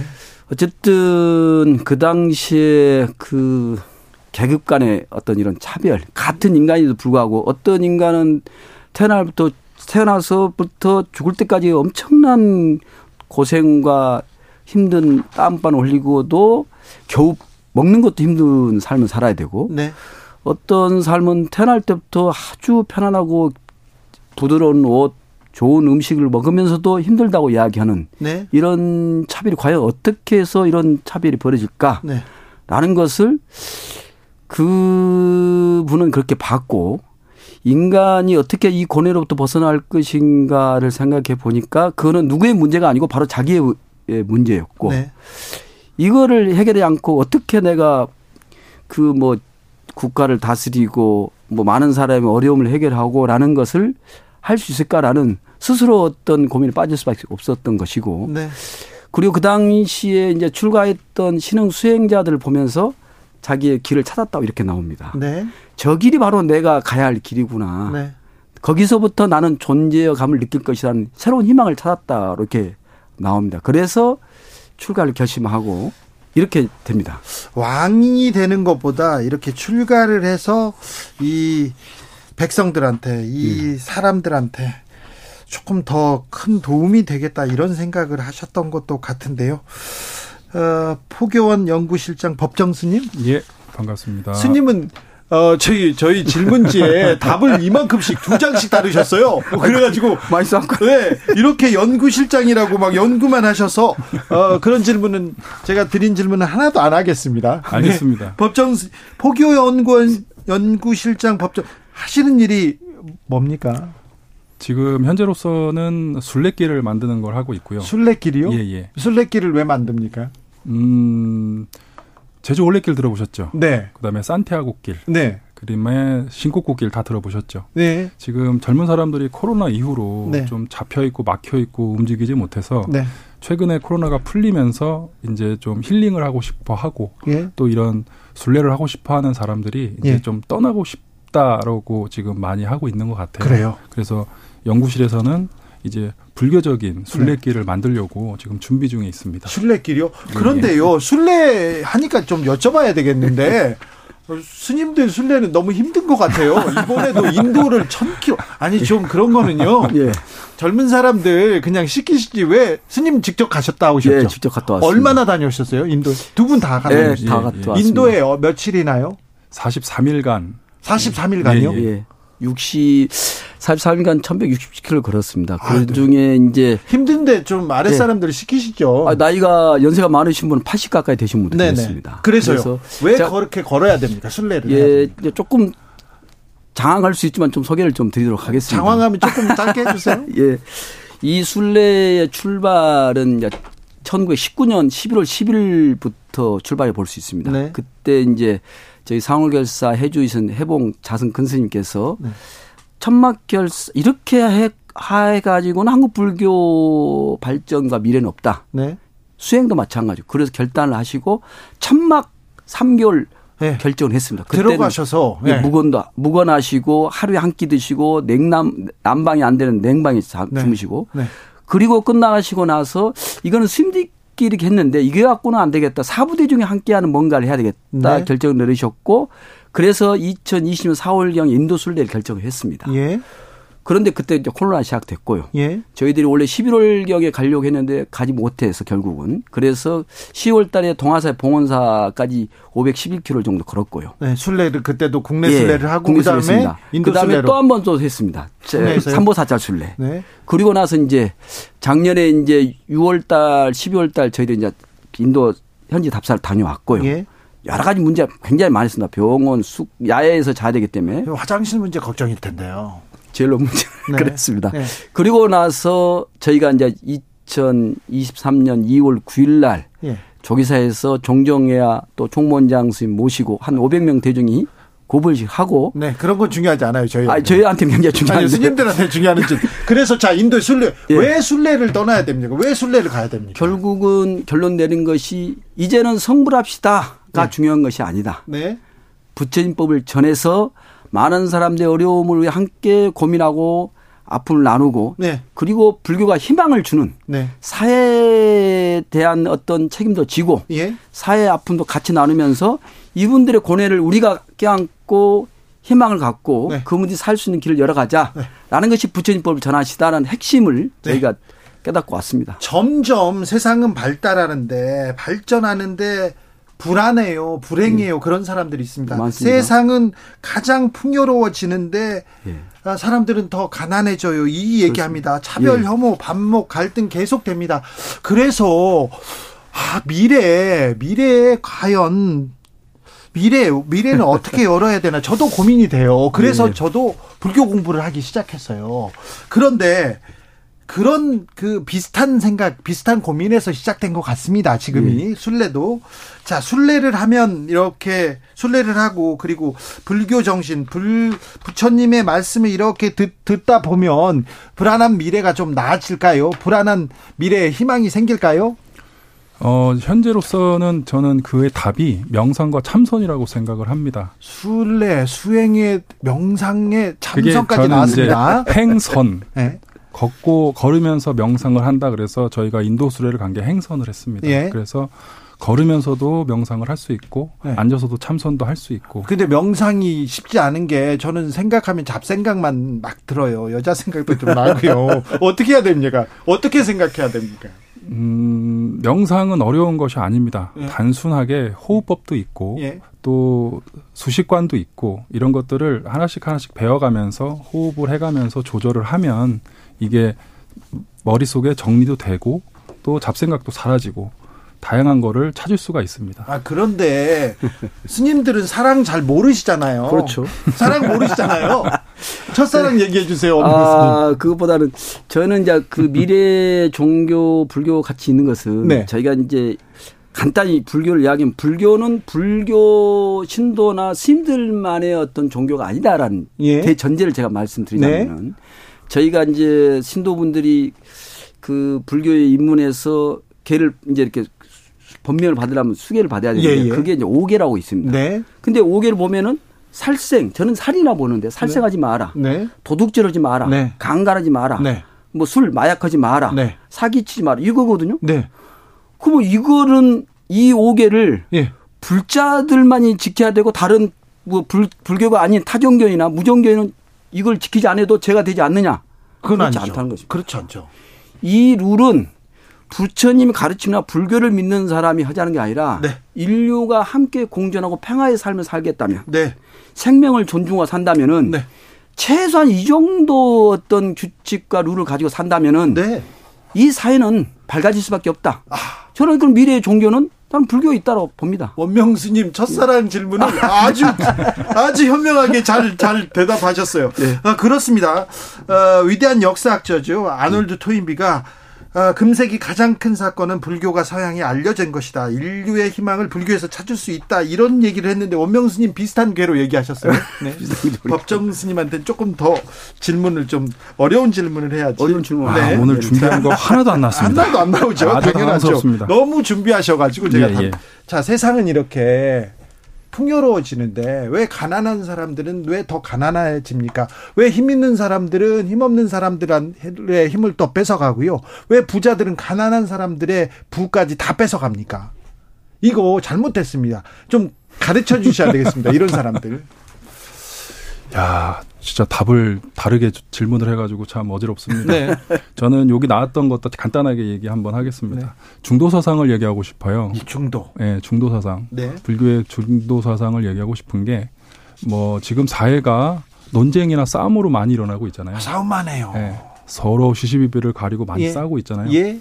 부처님께서는 그 중도 사상을 검은고에 비유를 하셨어요. 예. 그래서 검은고 줄이 땡땡하면 끊어지고 예? 느슨하면 연주가 안 됩니다. 네. 그래서 중도 사상처럼 흑백이 아니고 네. 그냥 조절과 그 방아창 내려놓게 하면서 네. 일반 시민들이 필요로 하고 원하는 것을 조절을 해서 예. 그거를 가지면 어떨까라는 생각을 해봅니다. 예, 예, 예. 알겠습니다. 아, 근데 선생님 저희는 이제 그 실장 선생님 답변도 좋지만 저희가 볼 때는 욕심의 반대는 우리가 볼 때는 무소유, 무욕이라고 보통 표현하는데 네. 그게 아니다는 것이죠. 아니에요? 욕심의 반대는 만족입니다. 아. 그러니까 우리가 그 욕심을 부리고 더 가지려고 한 것은 그 만족을 못 하기 때문에 그 만족을 채우기 위해서 더 끊임없이 욕심을 채우게 노력하는 예. 이런 결과거든요. 예. 그러니까 작게 사는 사람은 그러니까 목표가 작, 작은 사람은 금방 만족하게 돼 있다는 것이죠. 네. 그러니까 저는 그 만족을 느낄 수 있는 우리의 마음 조절이 더 중요하다. 네. 이런 것만 된다라면 세상에 행복하기 위해서 내가 평화를 살기 위해서 돈도 필요하고 또 땅도 필요하고 지위도 필요한데 네. 그런 만족도를 낮추는 어떤 상황을 자기가 이렇게 가지면 네. 정말 빨리 행복해지고 빨리 만족해진다. 이 사회는 그래서 평화로진다. 그렇죠. 저는 그렇게 네. 생각합니다. 아 그런데 네. 어, 뭐 인간은 행복을 추구하는 동물이지 않습니까? 그렇죠. 네. 심지어 자기 그 자살 시도까지도 그 행복을 위해서 하는 거라고 그렇죠. 제가 한 말이 아니고 파스칼이 한 말입니다만 그렇지 않습니까? 예. 그런데 그 행복을 추구하는 거는 인간의 그 기, 본적인 요구 그렇죠. 아닙니까? 아, 그럼요. 근데 그걸 좀 줄인다, 내려놓는다 이거는 쉽지 않잖아요. 내려놓는다는 것이 아니라 목표치를 너무 높게 잡지 말자. 목표치를? 예, 저희가 어렸을 때만 해도 먹을 것이 그렇게 풍부하지 않았는데 네, 네. 친구들 간에도 그 조그만 하나 가지고도 나눠 먹으면서도 굉장히 만족도가 높았거든요. 네. 지금은 먹을 것은 나눠 먹는다는 생각도 않고. 그렇죠. 그거를 오히려 좀 그 학교에서 학대, 차별 예. 이것 때문에 자살 오늘 아침에도 제가 뉴스 봤는데 네. 같은 3년 동안 그 학교 차별 받다가 네. 결국은 내가 죽는 것이 너희들을 위한 건 하면서 실은 자살하겠지만 실은 타살이죠. 예. 이런 것들이 일어나고 예. 또는 어린 초등학생들이 스트레스 증후군에 시달린다는 이 말이 네. 우리가 볼 때는 너무 풍요롭고 잘 사는 사회인데 네. 그런 조건인데 네. 어렸을 때 우리는 너무 행복했어요. 명절이 기다려지고 예. 운동에 소풍이 기다려지는데 네. 요즘 그렇지 않다는 것이죠. 그렇죠. 오히려 풍요, 풍요로워지니까 그런 날들이 마음은 훨씬 더 빈곤해지고 네. 있다는 것이죠. 그러면요. 스님들도 네. 고민은 있을 거 아니에요. 많죠. 속세 그 있습니까? 속세를 떠났습니다. 머리를 네. 깎고. 네. 네. 그 스님의 그 고민은 뭡니까? 저는 이제 김포 연운사라는 절을 네. 어, 전화 오는 게 이거 고민이네. 김포 연운사라는 절을 제가 2014년 만들었는데 야, 이 절을 만들어 보니까 할 일이 너무 많은 겁니다. 네. 땅도 넓혀야지, 법당도 지어야지. 네. 또 여러 가지 뭐 욕심을 줄이세요, 스님. 그러니까 줄라고 했는데 네. 이게 참 욕심으로 이야기해야 될까, 올력으로 이야기해야 될까 참 고민스러운데요. 네. 하여간 제가 이제 그렇게 하면서 제가 그 어렸을 때 농사 지을 때 말고는 네. 커서 이렇게 성장 가서 그 농사를 지어본 적이 없는데요. 네. 김포에 가서 저희 이제 절 앞에 밭이 있어가지고 네. 거기다 한 100평 정도 예. 갈았고 고추도 심고 상추도 했는데 처음에는 이것도 적다고 생각했는데 네. 해보니까 일이 엄청나게 많은 겁니다. 예. 그러면서도 야, 그 싹이 돋아나고 또 고치가 열리고 상추가 할 때는 너무 행복해지더라고요. 아, 그래요? 그런데 일은 힘들어가지고 결국 100평에서 50평 줄어들고 네. 결국 이제 나중에는 높게 됐는데 네. 어쨌든 그런 저런 것이 없었으면 내가 부지런히 살았을까. 네. 한편으로는 지금 말씀하신 욕심도 있지만 네. 그런 대중의 어떤 기쁨을 위해서 산다는 것은 이거 나는 올려라 본다. 네. 그분들의 행복과 만족을 위해서 열심히 산다는 것은 굉장히 중요하다. 예. 이렇게 봅니다. 알겠습니다. 자, 법정 스님. 예. 아, 스님이 된다는 거는 엄청난 결정이잖아요. 그때 고민이 좀 컸을 것 같은데. 저는 출가를 네. 되게 그 단순하게 생각을 했어요. 네. 왜 그러냐면 저희 집안이 3대가 불교 집안이고 아, 그렇습니까? 3대가 그 스님 집안이라 당연히 예, 예. 당연히 자연스럽게 그냥 불교에 그냥 출가를 하게 됐습니다. 그래도 사춘기 때 사춘기 때 왜 내가 스님이 됐지 그러면서 부모를 원망하거나 좀 방황하거나 그럴 때는 있었을 거 아니에요. 가족사를 잠깐 설명드릴까요? 네, 그래요. 네. 오늘 여기 나온 스토리입니다. 네. 그 저희 할아버님이 네.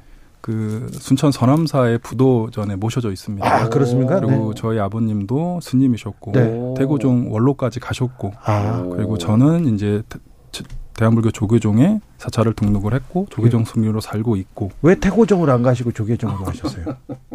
뭐 공부도 하고 싶고 열심히 정진하고 싶고 네. 그래서 이제 조계종에 등록을 했고 네.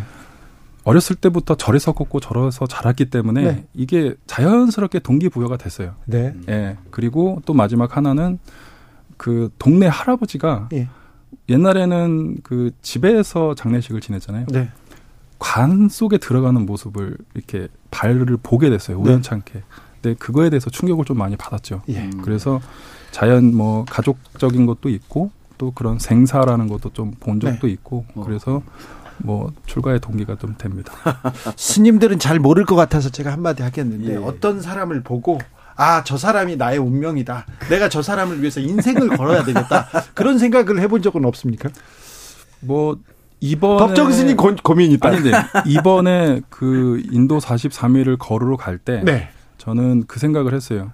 무조건 간다. 네. 왜 머리 깎고 20년이 넘었는데 네. 음 내가 수행자가 돼서 부처님의 계신 곳을 두 발로 걸어서 43일간 간다. 심장이 뛰었어요. 네. 그리고 설렌다는 표현이 생겼어요. 부처님이 여기서 출가를 하고 어디 정사에서 무슨 수행을 하고 예, 예. 어디서 만나서 어떤 얘기를 하고 그 거기를 이렇게 다 그렇죠. 가신 거죠. 예, 예. 네. 그런 부분이 네. 너무 설렜어요. 그래요? 예, 예. 보살님 보면 가슴이 설레고 그러지 않습니까? 뭐 저도 지금 젊기는 한데 네. 그 나이는 지나서 아, 그래요? 그런 거에 대해서 흔들림은 없습니다. 알겠습니다. 죄송합니다. 원명수님 그런 적 있었죠? 많죠. 맞아. 왜 이러십니까? 너무 말해서 이야기할 수가 없어요. 아, 그렇습니까? 예. 또 그렇게 빠져나가시네. 아까 첫사랑 질문도 그렇고. 자, 그 얘기도 좀 물어봐야 되겠어요. 원명수님한테 물어볼게요. 이건 예, 예. 좀 어려운 문제인데. 예.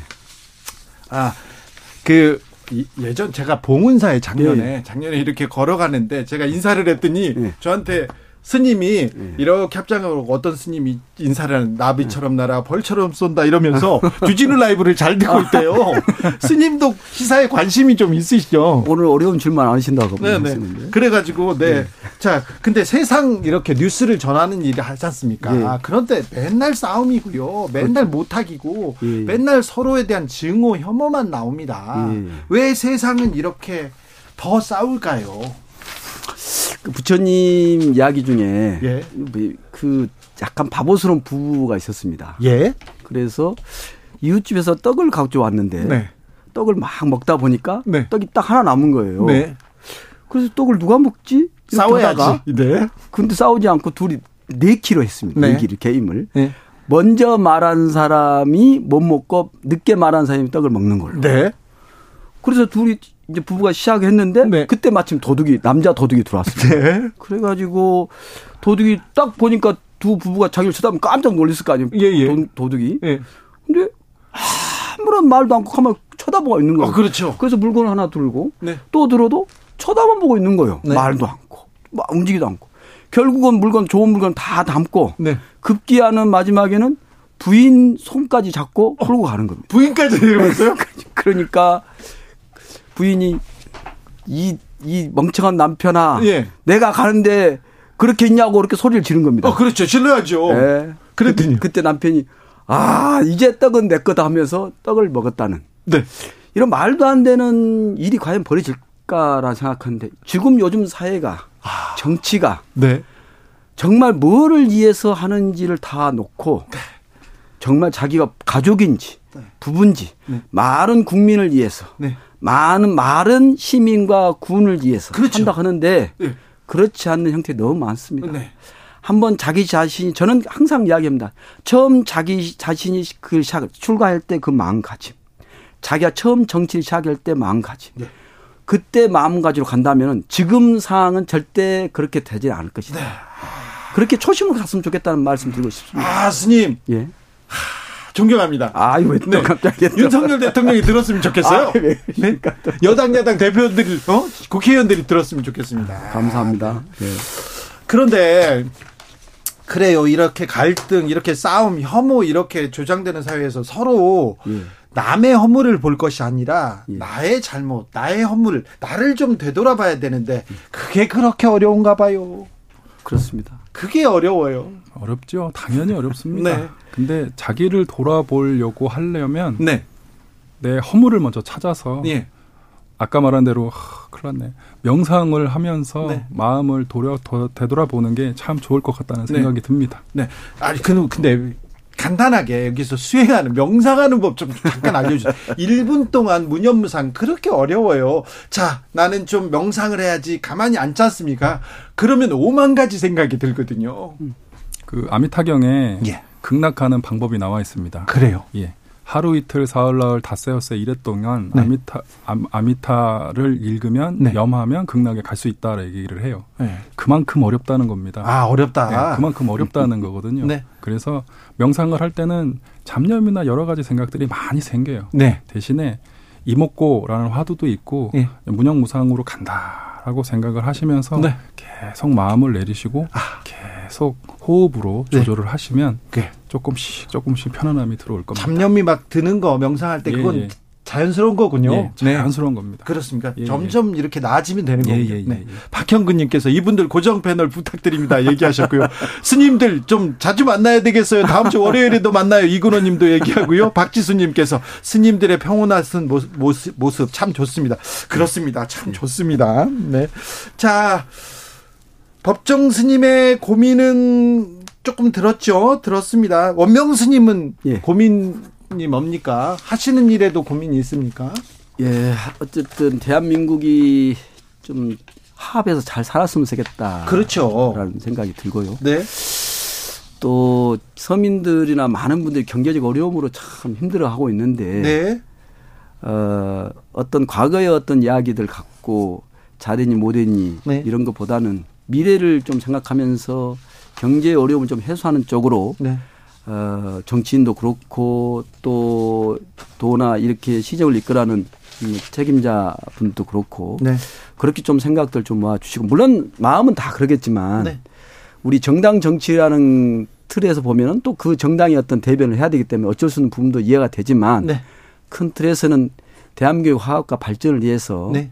좀 마음들을 모아줬으면 좋겠다는 것이 아마 많은 분들의 바람이고 소원일 거라 생각이 듭니다. 아, 그렇습니다. 네. 네. 아, 좀 대중 그러니까 또 이런 우리 국민들을 위해서 이렇게 항상 고민하시는 윤 교수님이 부처님 오신 날입니다. 참 예. 마음 들 곳 없고 좀 힘들다, 어렵다, 불행하다 이렇게 생각하는 국민들이 너무 많아요. 음. 저출생, 양극화는 커지고 계속 걱정이 크다. 우리 아이는 어떻게 이런 걱정이 많은 우리 국민들한테 백성들한테 부처님 오신 날 맞아서 한 마디씩 좀 부탁드리겠습니다. 먼저 원명스님. 예, 저는 좀 길게 하겠습니다. 네. 짧게 해야 될까요? 네, 좀 짧게 해야 됩니다. 저희 상월에서 해주 해봉 자선 큰 스님께서 네. 108 올령문을 선, 이렇게 선포하셨는데 네. 그중에 100가지를 좀 뽑아서 말씀드리겠습니다. 모든 존재는 함께 살아갈 수 있음을 명심해야 된다. 네. 마음이 어두우면 삶이 고통스러워짐을 알아야 된다. 네. 나의 행복은 세상의 행복 안에 있음을 알았으면 좋겠다. 예. 상대를 가리지 않으며 조건 없이 베풀고 도와야 되겠다. 네. 모진 말로 다른 사람에게 상처를 주지 않았으면 좋겠다. 네. 사소한 행복에도 만, 감사하고 만족하며 살아갔으면 좋겠다. 네. 나와 생각이 다르다고 차별하지 않겠으면 좋겠다. 네. 그래서 오늘 또 신식 올려 세워 세상의 생명과 평화를 위해 저를 올립니다라는 것이 108 올림의 몇 가지 뽑은 말씀을 네, 드립니다. 알겠습니다. 예. 지금 스님이 말씀하신 거는 명심하겠습니다. 아, 감사합니다. 그거는 지키겠습니다. 예. 법정 스님도 한마디 해주십시오. 어, 부처님 오신 그 이유는 네. 그냥 인도 수레를 하면서 걸으면서 고민 고민한 게 어, 많이 갖추지 못하고 배고프고 힘든 사람들을 위해서 네. 어, 부처님 말씀을 전하면서 깨우침을 주기 위해서 네. 부처님이 이 세계에 오셨다고 생각을 많이 네. 했거든요. 네. 뭐 교리적인 부분도 뭐 많이 얘기할 수 있지만 그 부분은 배제를 하고 부처님이 오심으로써 행복을 가지고 즐겁게 그다음에 모든 세계가 행복하게 살 수 있도록 네. 모든 분들이 정진하고 살았으면 좋겠다는 네. 생각을 해봅니다. 알겠습니다. 네. 부처님 부처님 오신 날의 의미에 대해서 저희가 원명 스님 그리고 법정 스님과 함께 아, 새겨봤습니다. 오늘 말씀 감사합니다. 어, 고맙습니다. 네, 고맙습니다. 감사합니다. 모두 행복했으면 좋겠습니다. 네, 감사합니다. 예, 예. 정치 피로, 사건 사고로 인한 피로, 고달픈 일상에서 오는 피로. 오늘 시사하셨습니까? 경험해 보세요. 들은 날과 안 들은 날의 차이. 여러분의 피로를 날려줄 저녁 한 끼 시사. 추진우 라이브.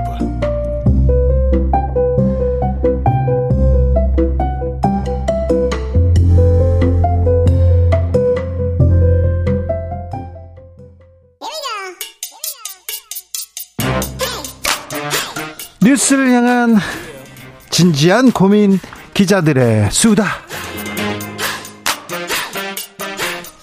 라이브 기자실을 찾은 오늘의 기자는 미디어 오늘 정철훈 기자입니다. 어서 오세요. 안녕하세요. 오늘은 어떤 얘기 해볼까요? 어, 최근에 이 문정부 탈원전 청구서가 47조다 이런 네. 기사들이 좀 쏟아졌습니다. 네. 어디에서 낸 거예요? 어, 서울대 원자력 정책센터에서 보도 자료를 냈는데 네. 이 보도 자료를 다들 받아 쓴 겁니다. 네. 그래서 조선일보 기사 제목 보면 뭐 문정부 땐 23조, 앞으로는 24조, 탈원전 대못 두고 두고 국민 돈 빼간다. 요 네. 제목의 기사가 있었고 예. 중앙일보는 문정부 탈원전 청구서 47조 뭐 이런 기사를 냈습니다. 그런데 문정부에서 원전 다 막은 거 아닌데 탈원전 한 거 아닌데 이렇게나 많이 손실을 봤습니까? 자, 좀 내용을 보자고요. 네, 일단 문재인 정부에서 원전이 줄지 않았습니다. 뭐 일단 그걸 전제로 하고 네. 만약에 비판을 제대로 하려면 네. 문재인 정부에서 탈원전을 제대로 하지 않았다. 뭐 그렇죠. 이렇게 비판할 수 원전 있겠죠. 원전 그 전력량이 얼마나 줄었는지 거기부터 생각해보고 그리고 공장을 어떻게 폐쇄했는지 그런 것도 예의 따져보고 해야 되는데 그런 얘기는 없더라고요. 예, 아무튼 일단 요 내용을 좀 보면 어 지난 6년 동안 22.9조 손해를 받고 앞으로 8년 동안 24.5조 원의 손해를 볼 예정이다. 이런 내용이었거든요. 네.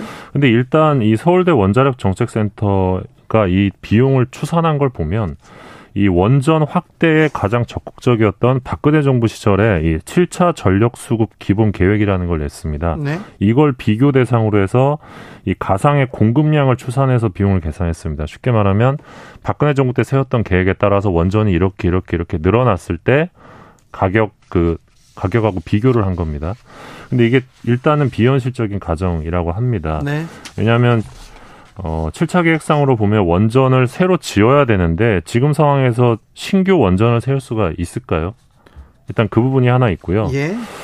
어, 또 하나는 이 서울대에서 보도자를 말미에 보면 이 탈원전 비용은 이 원전 발전량 증가분이 전부 LNG로 대체된다는 가정하에 계산된 거다. 그래서 네. 원전 발전량 증가가 이 전량 가스 발전으로 대체된다는 강력한 가정 가정이 이번 검토의 가장 큰 한계점이다. 이렇게 스스로 밝혔습니다. 네. 그러니까 실제로 말 실제로 말하면 이 47.4조 원이라는 액수가 어, 사실상 현실에서 발생하기 어려운 수치라는 건데요. 왜냐하면 원전 발전량의 축소분을 전부 값비싼 천연가스 발전으로 대체한다는 가정이 어, 현실적으로 불가능하고 네. 또 공정하다고 보기도 힘들기 때문입니다. 네.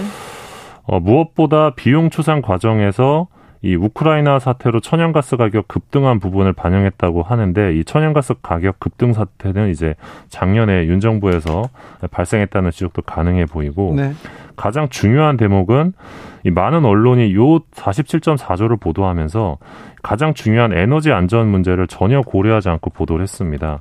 그러니까 한국은 단위 면적당 원전과 석탄 발전소 비율이 세계 1위 수준이고 네. 또 후쿠시마 사태에서도 알 수 있지만 이 노후 원전이라는 게 그 자체로 재앙이 될 수 있는 상황입니다. 네. 그래서 문재인 정부에서 이제 원전이 계속 고장이 나고 해서 고치면서 원전이 좀 멈췄던 것도 있고 어, 또 이제 공론화위원회 등을 통해서 이제 원전 그 건설을 중단했던 사례들도 있는데 이게 사실은 다 그 안전을 고려한 결정들이었거든요.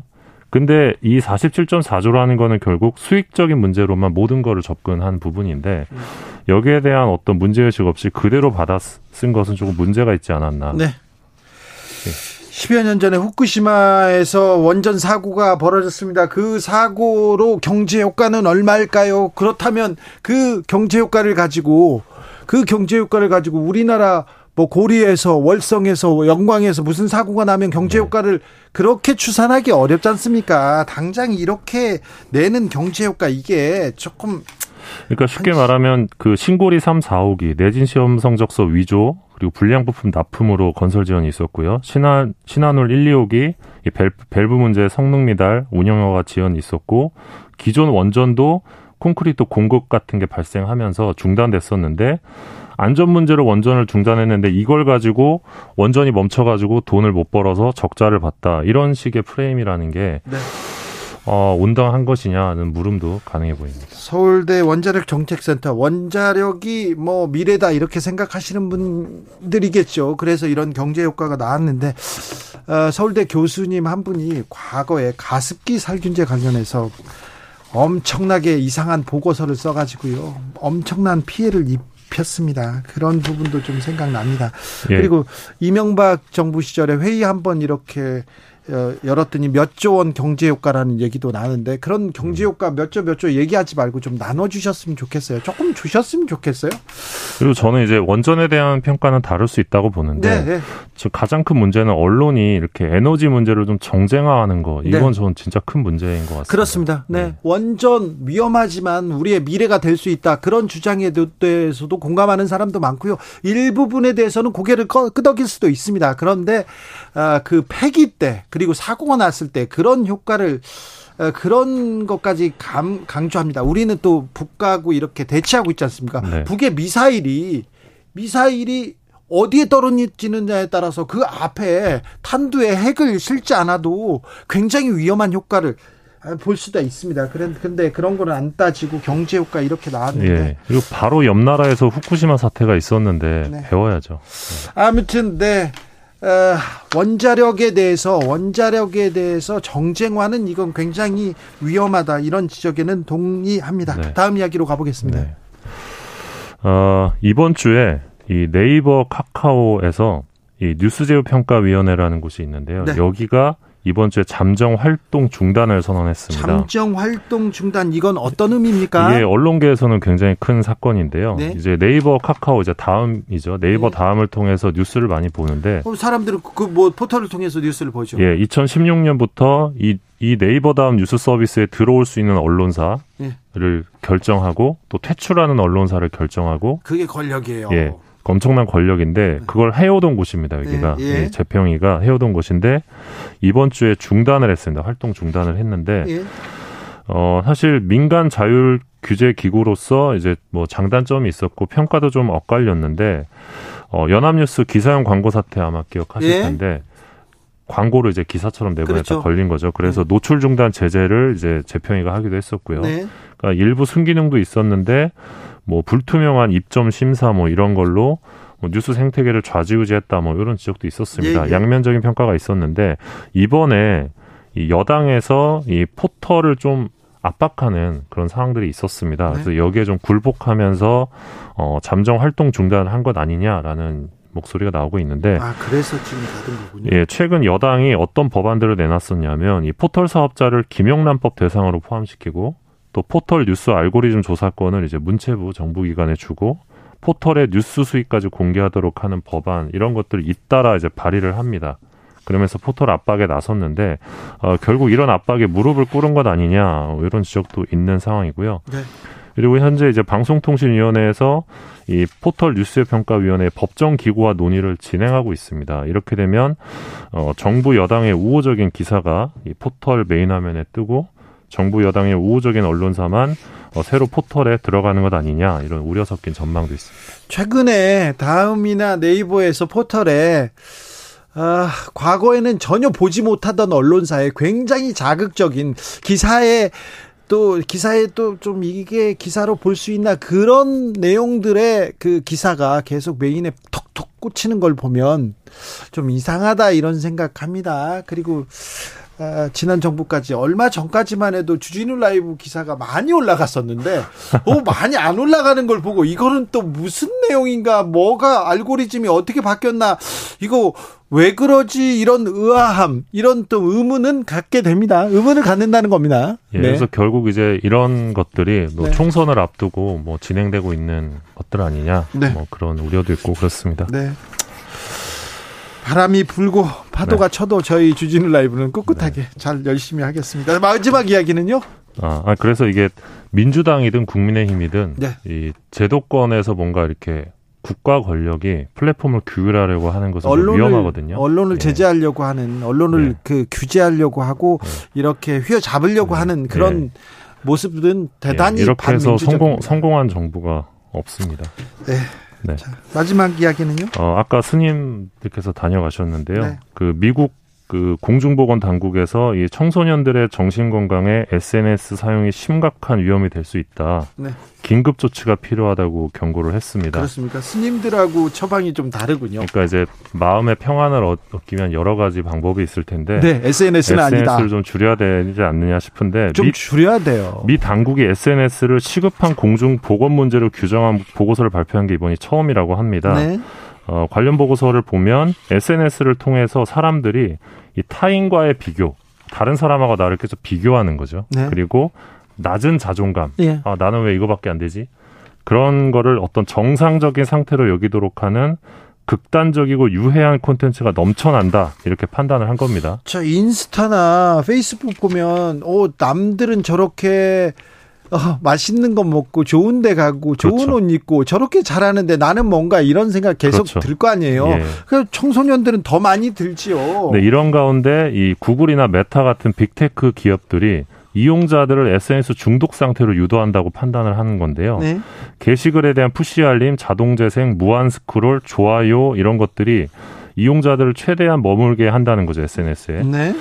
어 아마 그 요즘 유튜브 쇼츠 보시는 분들 많을 텐데 1분이 안 되는 영상입니다. 네.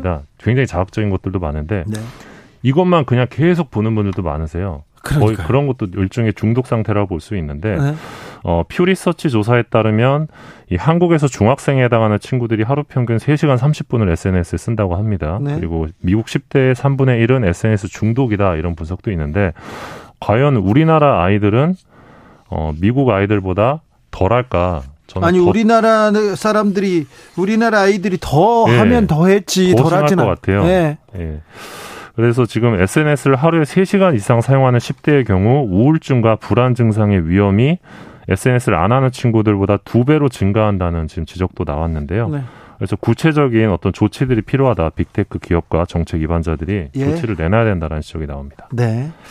그러니까요. 좀 그냥 가만히 보고 대화하고 먼 산을 네. 쳐다보고 명상도 좋고 네, 네, 걷기도 좋고 그런데 너무 많이 SNS에 네. 너무 많이 이 휴대전화에 나를 이렇게 쓰는 거 예. 아닌가? 예, 그러니까 요거를 요 이야기를 왜 드리냐면 SNS 네. 중독으로 인해서 정작 우리가 봐야 될 것들을 못 보는 상황들이 발생하는 것 같습니다. 네. 좋은 기사, 예. 뭐 좋은 책, 그리고 좋은 사람들, 조, 좋은 것들을 봐야 되는데 그렇죠. SNS에 나오는 게 진짜가 아니에요. 가짜인 경우도 많습니다. 이거는 좀 검증해야 되는데 가짜를 어 가, 거짓을 진실로 믿고 있는 사람들 보면 좀 딱해요.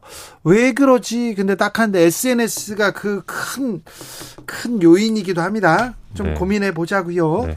미디어 오늘 정철훈 기자와 탐구했습니다. 감사합니다. 고맙습니다. 교통정보센터 다녀오겠습니다. 김민희 씨.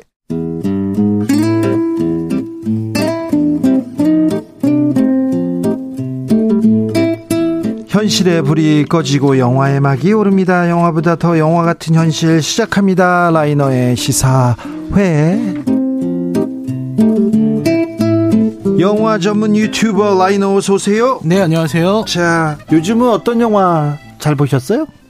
잘 본 영화요. 네. 잘본 영화는 이제 슬픔의 삼각형 같은. 아, 슬픔의 삼각형 좋다더라. 그 얘기 많이 들었어요. 네, 너무 재밌더라고요. 좋습니다. 그거. 네, 그 작품도 네. 되게 좋고요. 네. 요즘 뭐 그런 어떤 작품성 있는 영화들도 종종 나오고 있어서 네. 그런 것들을 보고 있습니다. 영화는 뭐 힘이 있지요. 어, 아, 뭐 그렇죠. 위기있지만 위기라고 하지만 그래도 한국 영화의 힘 저력 믿습니다. 네. 저 극장에서 좀 영화비를 조금만 내려도 노, 내려도 극장으로 다시 발길을 돌리는 젊은 사람들 사람들 많을 거예요.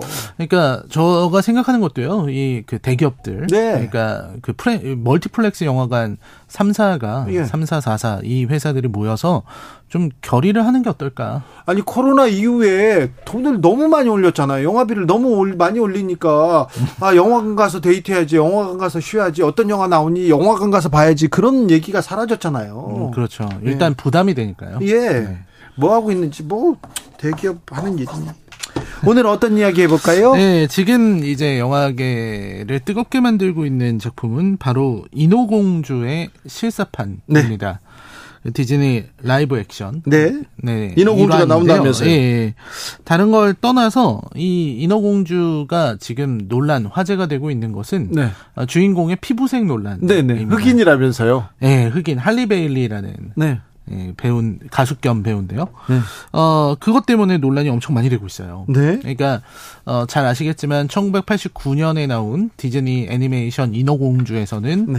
어, 거기에 나온 에리얼은 하얀 피부에 붉은 머리. 자, 인어공주 하얀 피부 이거는 뭐 당연히 이렇게 저기 뉴스 뭐라고 해야 되나요? 인형에서도 봤고 동화책에서도 이렇게 네, 봤거든요. 그렇습니다. 안데르센 동화 원작인 안데르센 동화에서도 네. 흰 피부로 설정이 돼 있었습니다. 그렇죠.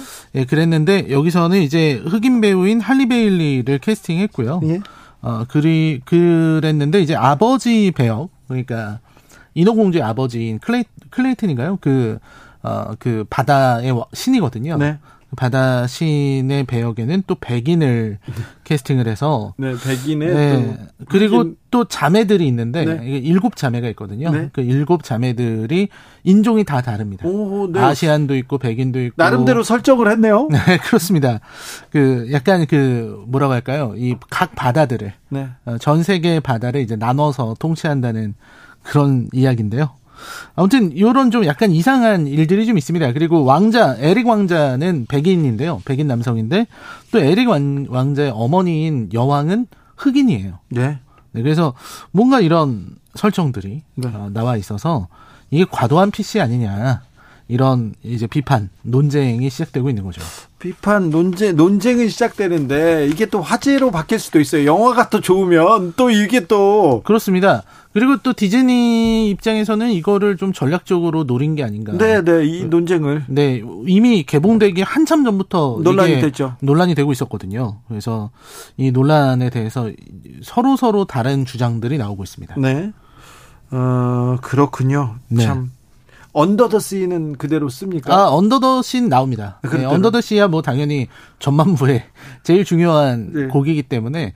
근데 그 언더 더 씨가 이제 애니메이션하고는 당연히 다를 수밖에 없어요. 네. 애니메이션에서는 이제 그 물고기들이 자기 네. 몸으로 연주를 하잖아요.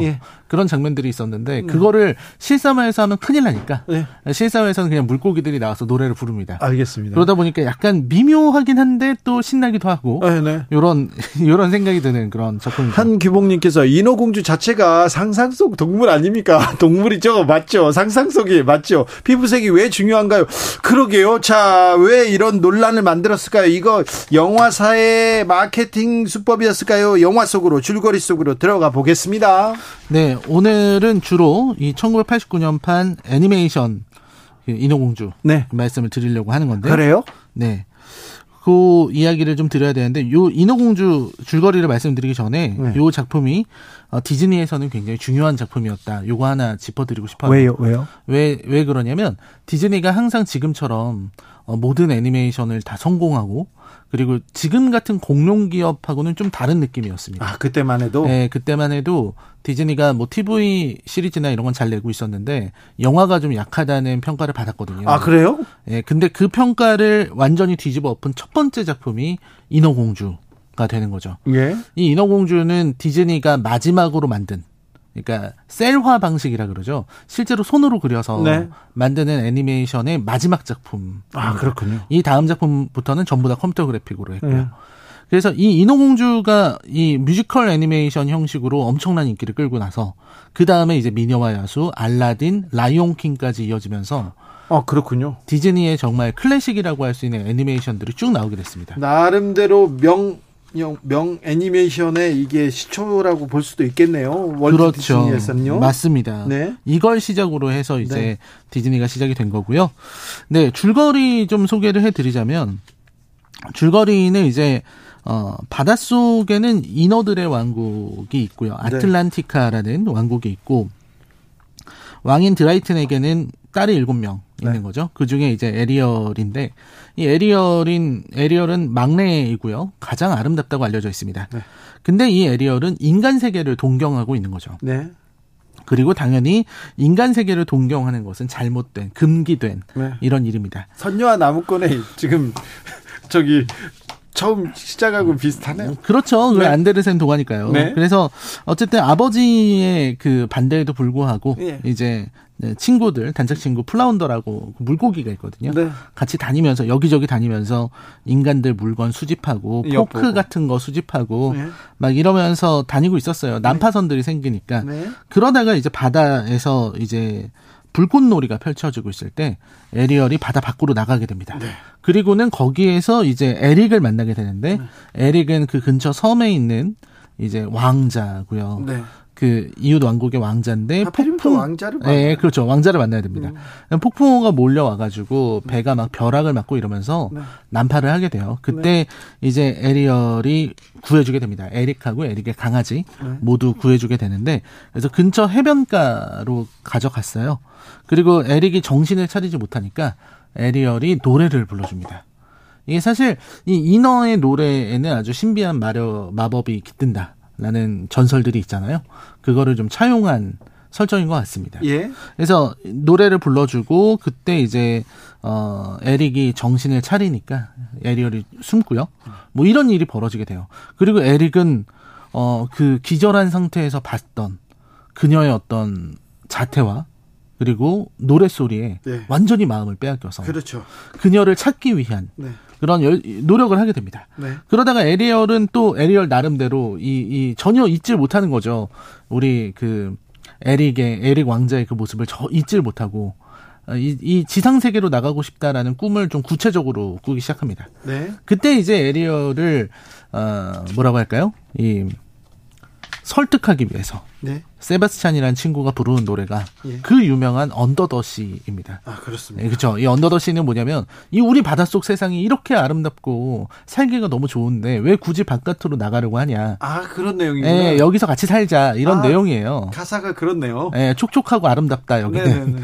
그런 내용이었는데 결국 에리얼은 참지 못하고 그렇죠. 이제 우르슐라를 찾아가게 되죠. 네. 바다 마녀인데요. 네. 그 마녀는 이 대, 조건을 걸어요. 그렇지 꼭 이렇게. 네.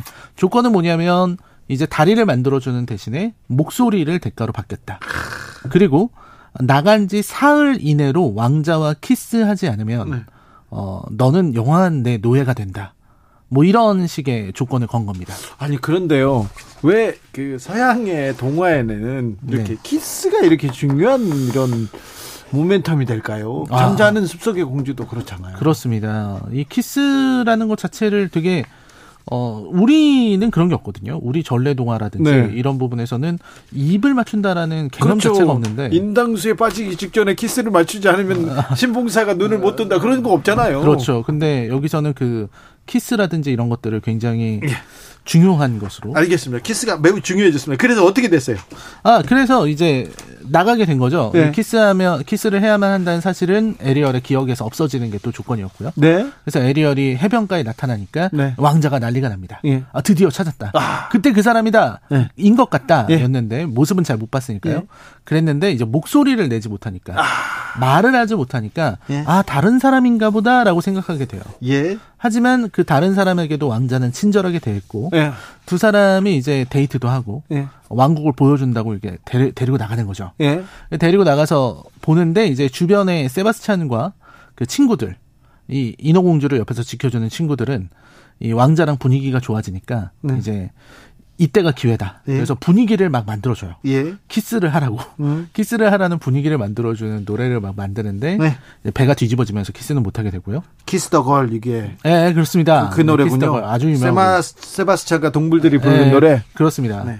아, 그랬는데 이제 우르슐라가 그 상황을 보고서 이거 안 되겠다. 이대로 두면 둘이 키스할 분위기다. 네. 내가 나가서 해결하겠다. 어허, 그래서 본인이 이제 변신을 합니다. 예? 문어 모습에서 이제 아주 아름다운 여성으로 변신해서 에리얼의 목소리를 가지고 나가는 거죠. 어, 그래요? 그러니까 이제 왕자 입장에서는 아, 내가 찾던 사람이 바로 이 사람이구나. 네. 생각하게 되고요. 네. 그렇게 생각하는 순간에 최면을 걸어서 네. 이제 우르슐라와 결혼을 하게 되는 거죠. 그렇죠. 아무튼 근데 동화 속에 나오는 마녀들은요, 이 계약 관계가 명확해요. 어, 그렇죠. 그 계약은 또 잘 지켜요, 이 사람들은. 그 계약을 잘 지켜야 되니까 그 시간까지만 버티면은 계약은 이제 성사되는 그렇죠. 것이다. 자, 일단 와서 왕자를 이렇게 현혹시켰어. 네, 현혹시켜가지고 이제 결혼을 하게 된 상황인데 네. 이제 인어공주와 친구들이 그 사실을 알게 되고요. 네. 네 그래서 결혼식장에 난입해서 네. 그 인어공주가 목소리를 빼앗습니다. 아 그래요? 목소리를 빼앗아서 결혼식장 난입 사건이었네. 네, 난입 사건이죠. 네. 그래서 목걸이를 빼앗아 가지고 목소리를 되찾으니까 왕자가 이제 풀렸거든요. 네. 풀려서 이제 둘이 키스를 하려고 하는데 이미 약속된 시간이 지나버린 겁니다. 아... 약속된 시간이 지나서 이제 어, 우르슐라가 모든 그 인어공주를 에리얼을 노예로 삼게 되죠. 그렇습니까? 네. 아무튼 그 에릭 왕자도 지조가 너무 없어. 그 누구 예쁜 여자 보니까 혹 하고 가고 이게 뭐예요 이게? 그렇습니다. 네. 아무튼 그래서 이제 여차저차 해가지고 우리나라 사회에서는 바로 매장당했어요. 그렇습니다. 그래서 아버지가 구하러 왔는데 바다의 신인데 네. 아버지도 구할 수가 없었던 거예요. 이 계약을 깰 수는 없는 겁니다. 아니 근데 마녀와의 계약은 왜 이렇게 좀 세고 정, 중요한 거예요? 계약은 꼭 지켜야 된다. 계약은 계약서를 쓸 때 항상 조심해야 된다는 그런 아, 그런, 그런 또 교훈도 교훈도 있는 거죠. 네. 그래서 결국 왕의 힘을 빼앗아서 네. 거대한 바다의 신이 되는데 네. 근데 그거를 에릭 왕자가 이제 배로 들이받아서 네. 우르슐라를 물리치고 마녀인데 또 왕자가 가서 이깁니까 또? 아, 네, 그렇습니다. 배로 들이받아서 네. 이기게 되죠. 배로 들이받아서? 드, 배로 들이받는데 네. 그 뾰족한 배 앞부분 뾰족한 부분으로 받아서 이제 큰 관통하는 거지. 네, 그러니까. 관통을 하고 그 다음에 그 상황에서 또 벼락까지 맞으면서 네. 우르슬라가 완전히 무너지고요. 그 다음에 이제 왕자와 에리얼은 결혼을 하게 되었다. 사랑하고 행복하게 살았다. 네, 그리고 또 이제 아버지가 이제 그동안 내가 미안했다. 너의 네. 마음을 몰라주고 밖으로 내보내지 못했던 네. 내가 미안했다. 뭐 이런 고, 이런 이야기가 안 나오네. 그렇죠. 네. 그렇죠. 사위를 그렇게 미워하진 않는 것 같습니다. 네네. 원래는 좀 안 좋게 생각했는데. 알겠습니다. 자, 라이너가 이 영화 추천하는 이유는 뭘까요? 왜 아, 지금 이 영화 인어공주일까요? 예, 굉장히 오랜만에 가족과 보기 좋은 디즈니 애니메이션이기 아, 때문이고요. 예? 원래 안데르센 동화는 기억하시는지 모르겠지만 그건 비극입니다. 네. 어, 마지막에 이제 이루어지지 않고 계약이 끝났을 때 물거품으로 변해버리거든요. 네. 근데 여기선 굉장히 준수한 완성도를 가지고 있는 애니메이션이고요. 네. 에리얼에 대한 논쟁 많이 나고 있는데 사실 음. 인어공주의 이야기 자체가 네. 애니메이션을 봐도 네. 서로 다른 종이잖아요. 네. 인간과 인어 그렇죠. 서로 갈등하고 있었고 하지만 그렇게 서로 미워하고 혐오하는 마음을 거두고 사랑을 하자. 네. 어, 나와 다른 것을 받아들이자. 이런 주제로 펼쳐지고 있는 이야기입니다. 그러네요. 사실 아, 또왜 라이너가 이 영화를 가져왔는지도 알겠습니다. 그렇습니다. 네. 우리가 또 다문화 사회로 진입하고 있기 때문에 네. 어, 우리에게도 꼭 필요한 이야기가 아닌가 네. 싶습니다. 우리 사회에 혐오와 차별 또 인종 차별 많거든요. 굉장히 심각하죠. 네. 그리고 반대 반대를 위한 반대. 음. 아 그래 그런 분들한테 인어공주가 또 묘약이 될 수도 있어요. 네. 알겠습니다. 시사회 라이너와 함께 봤습니다. 인어공주였습니다. 감사합니다. 네, 감사합니다. 지금 인어공주의 이 주제가 흐르고 있습니다. 뉴진스의 다니엘이 불렀습니다. 저곳으로 들으면서 네. 어, 에리얼이 바다밖 세상을 그리면서 부르는 노래인데요. 저곳으로 들으면서 저는 물러갑니다. 저는 내일 오후 5시 5분에 주진우 라이브 스페셜로 돌아오겠습니다. 지금까지 주진우였습니다.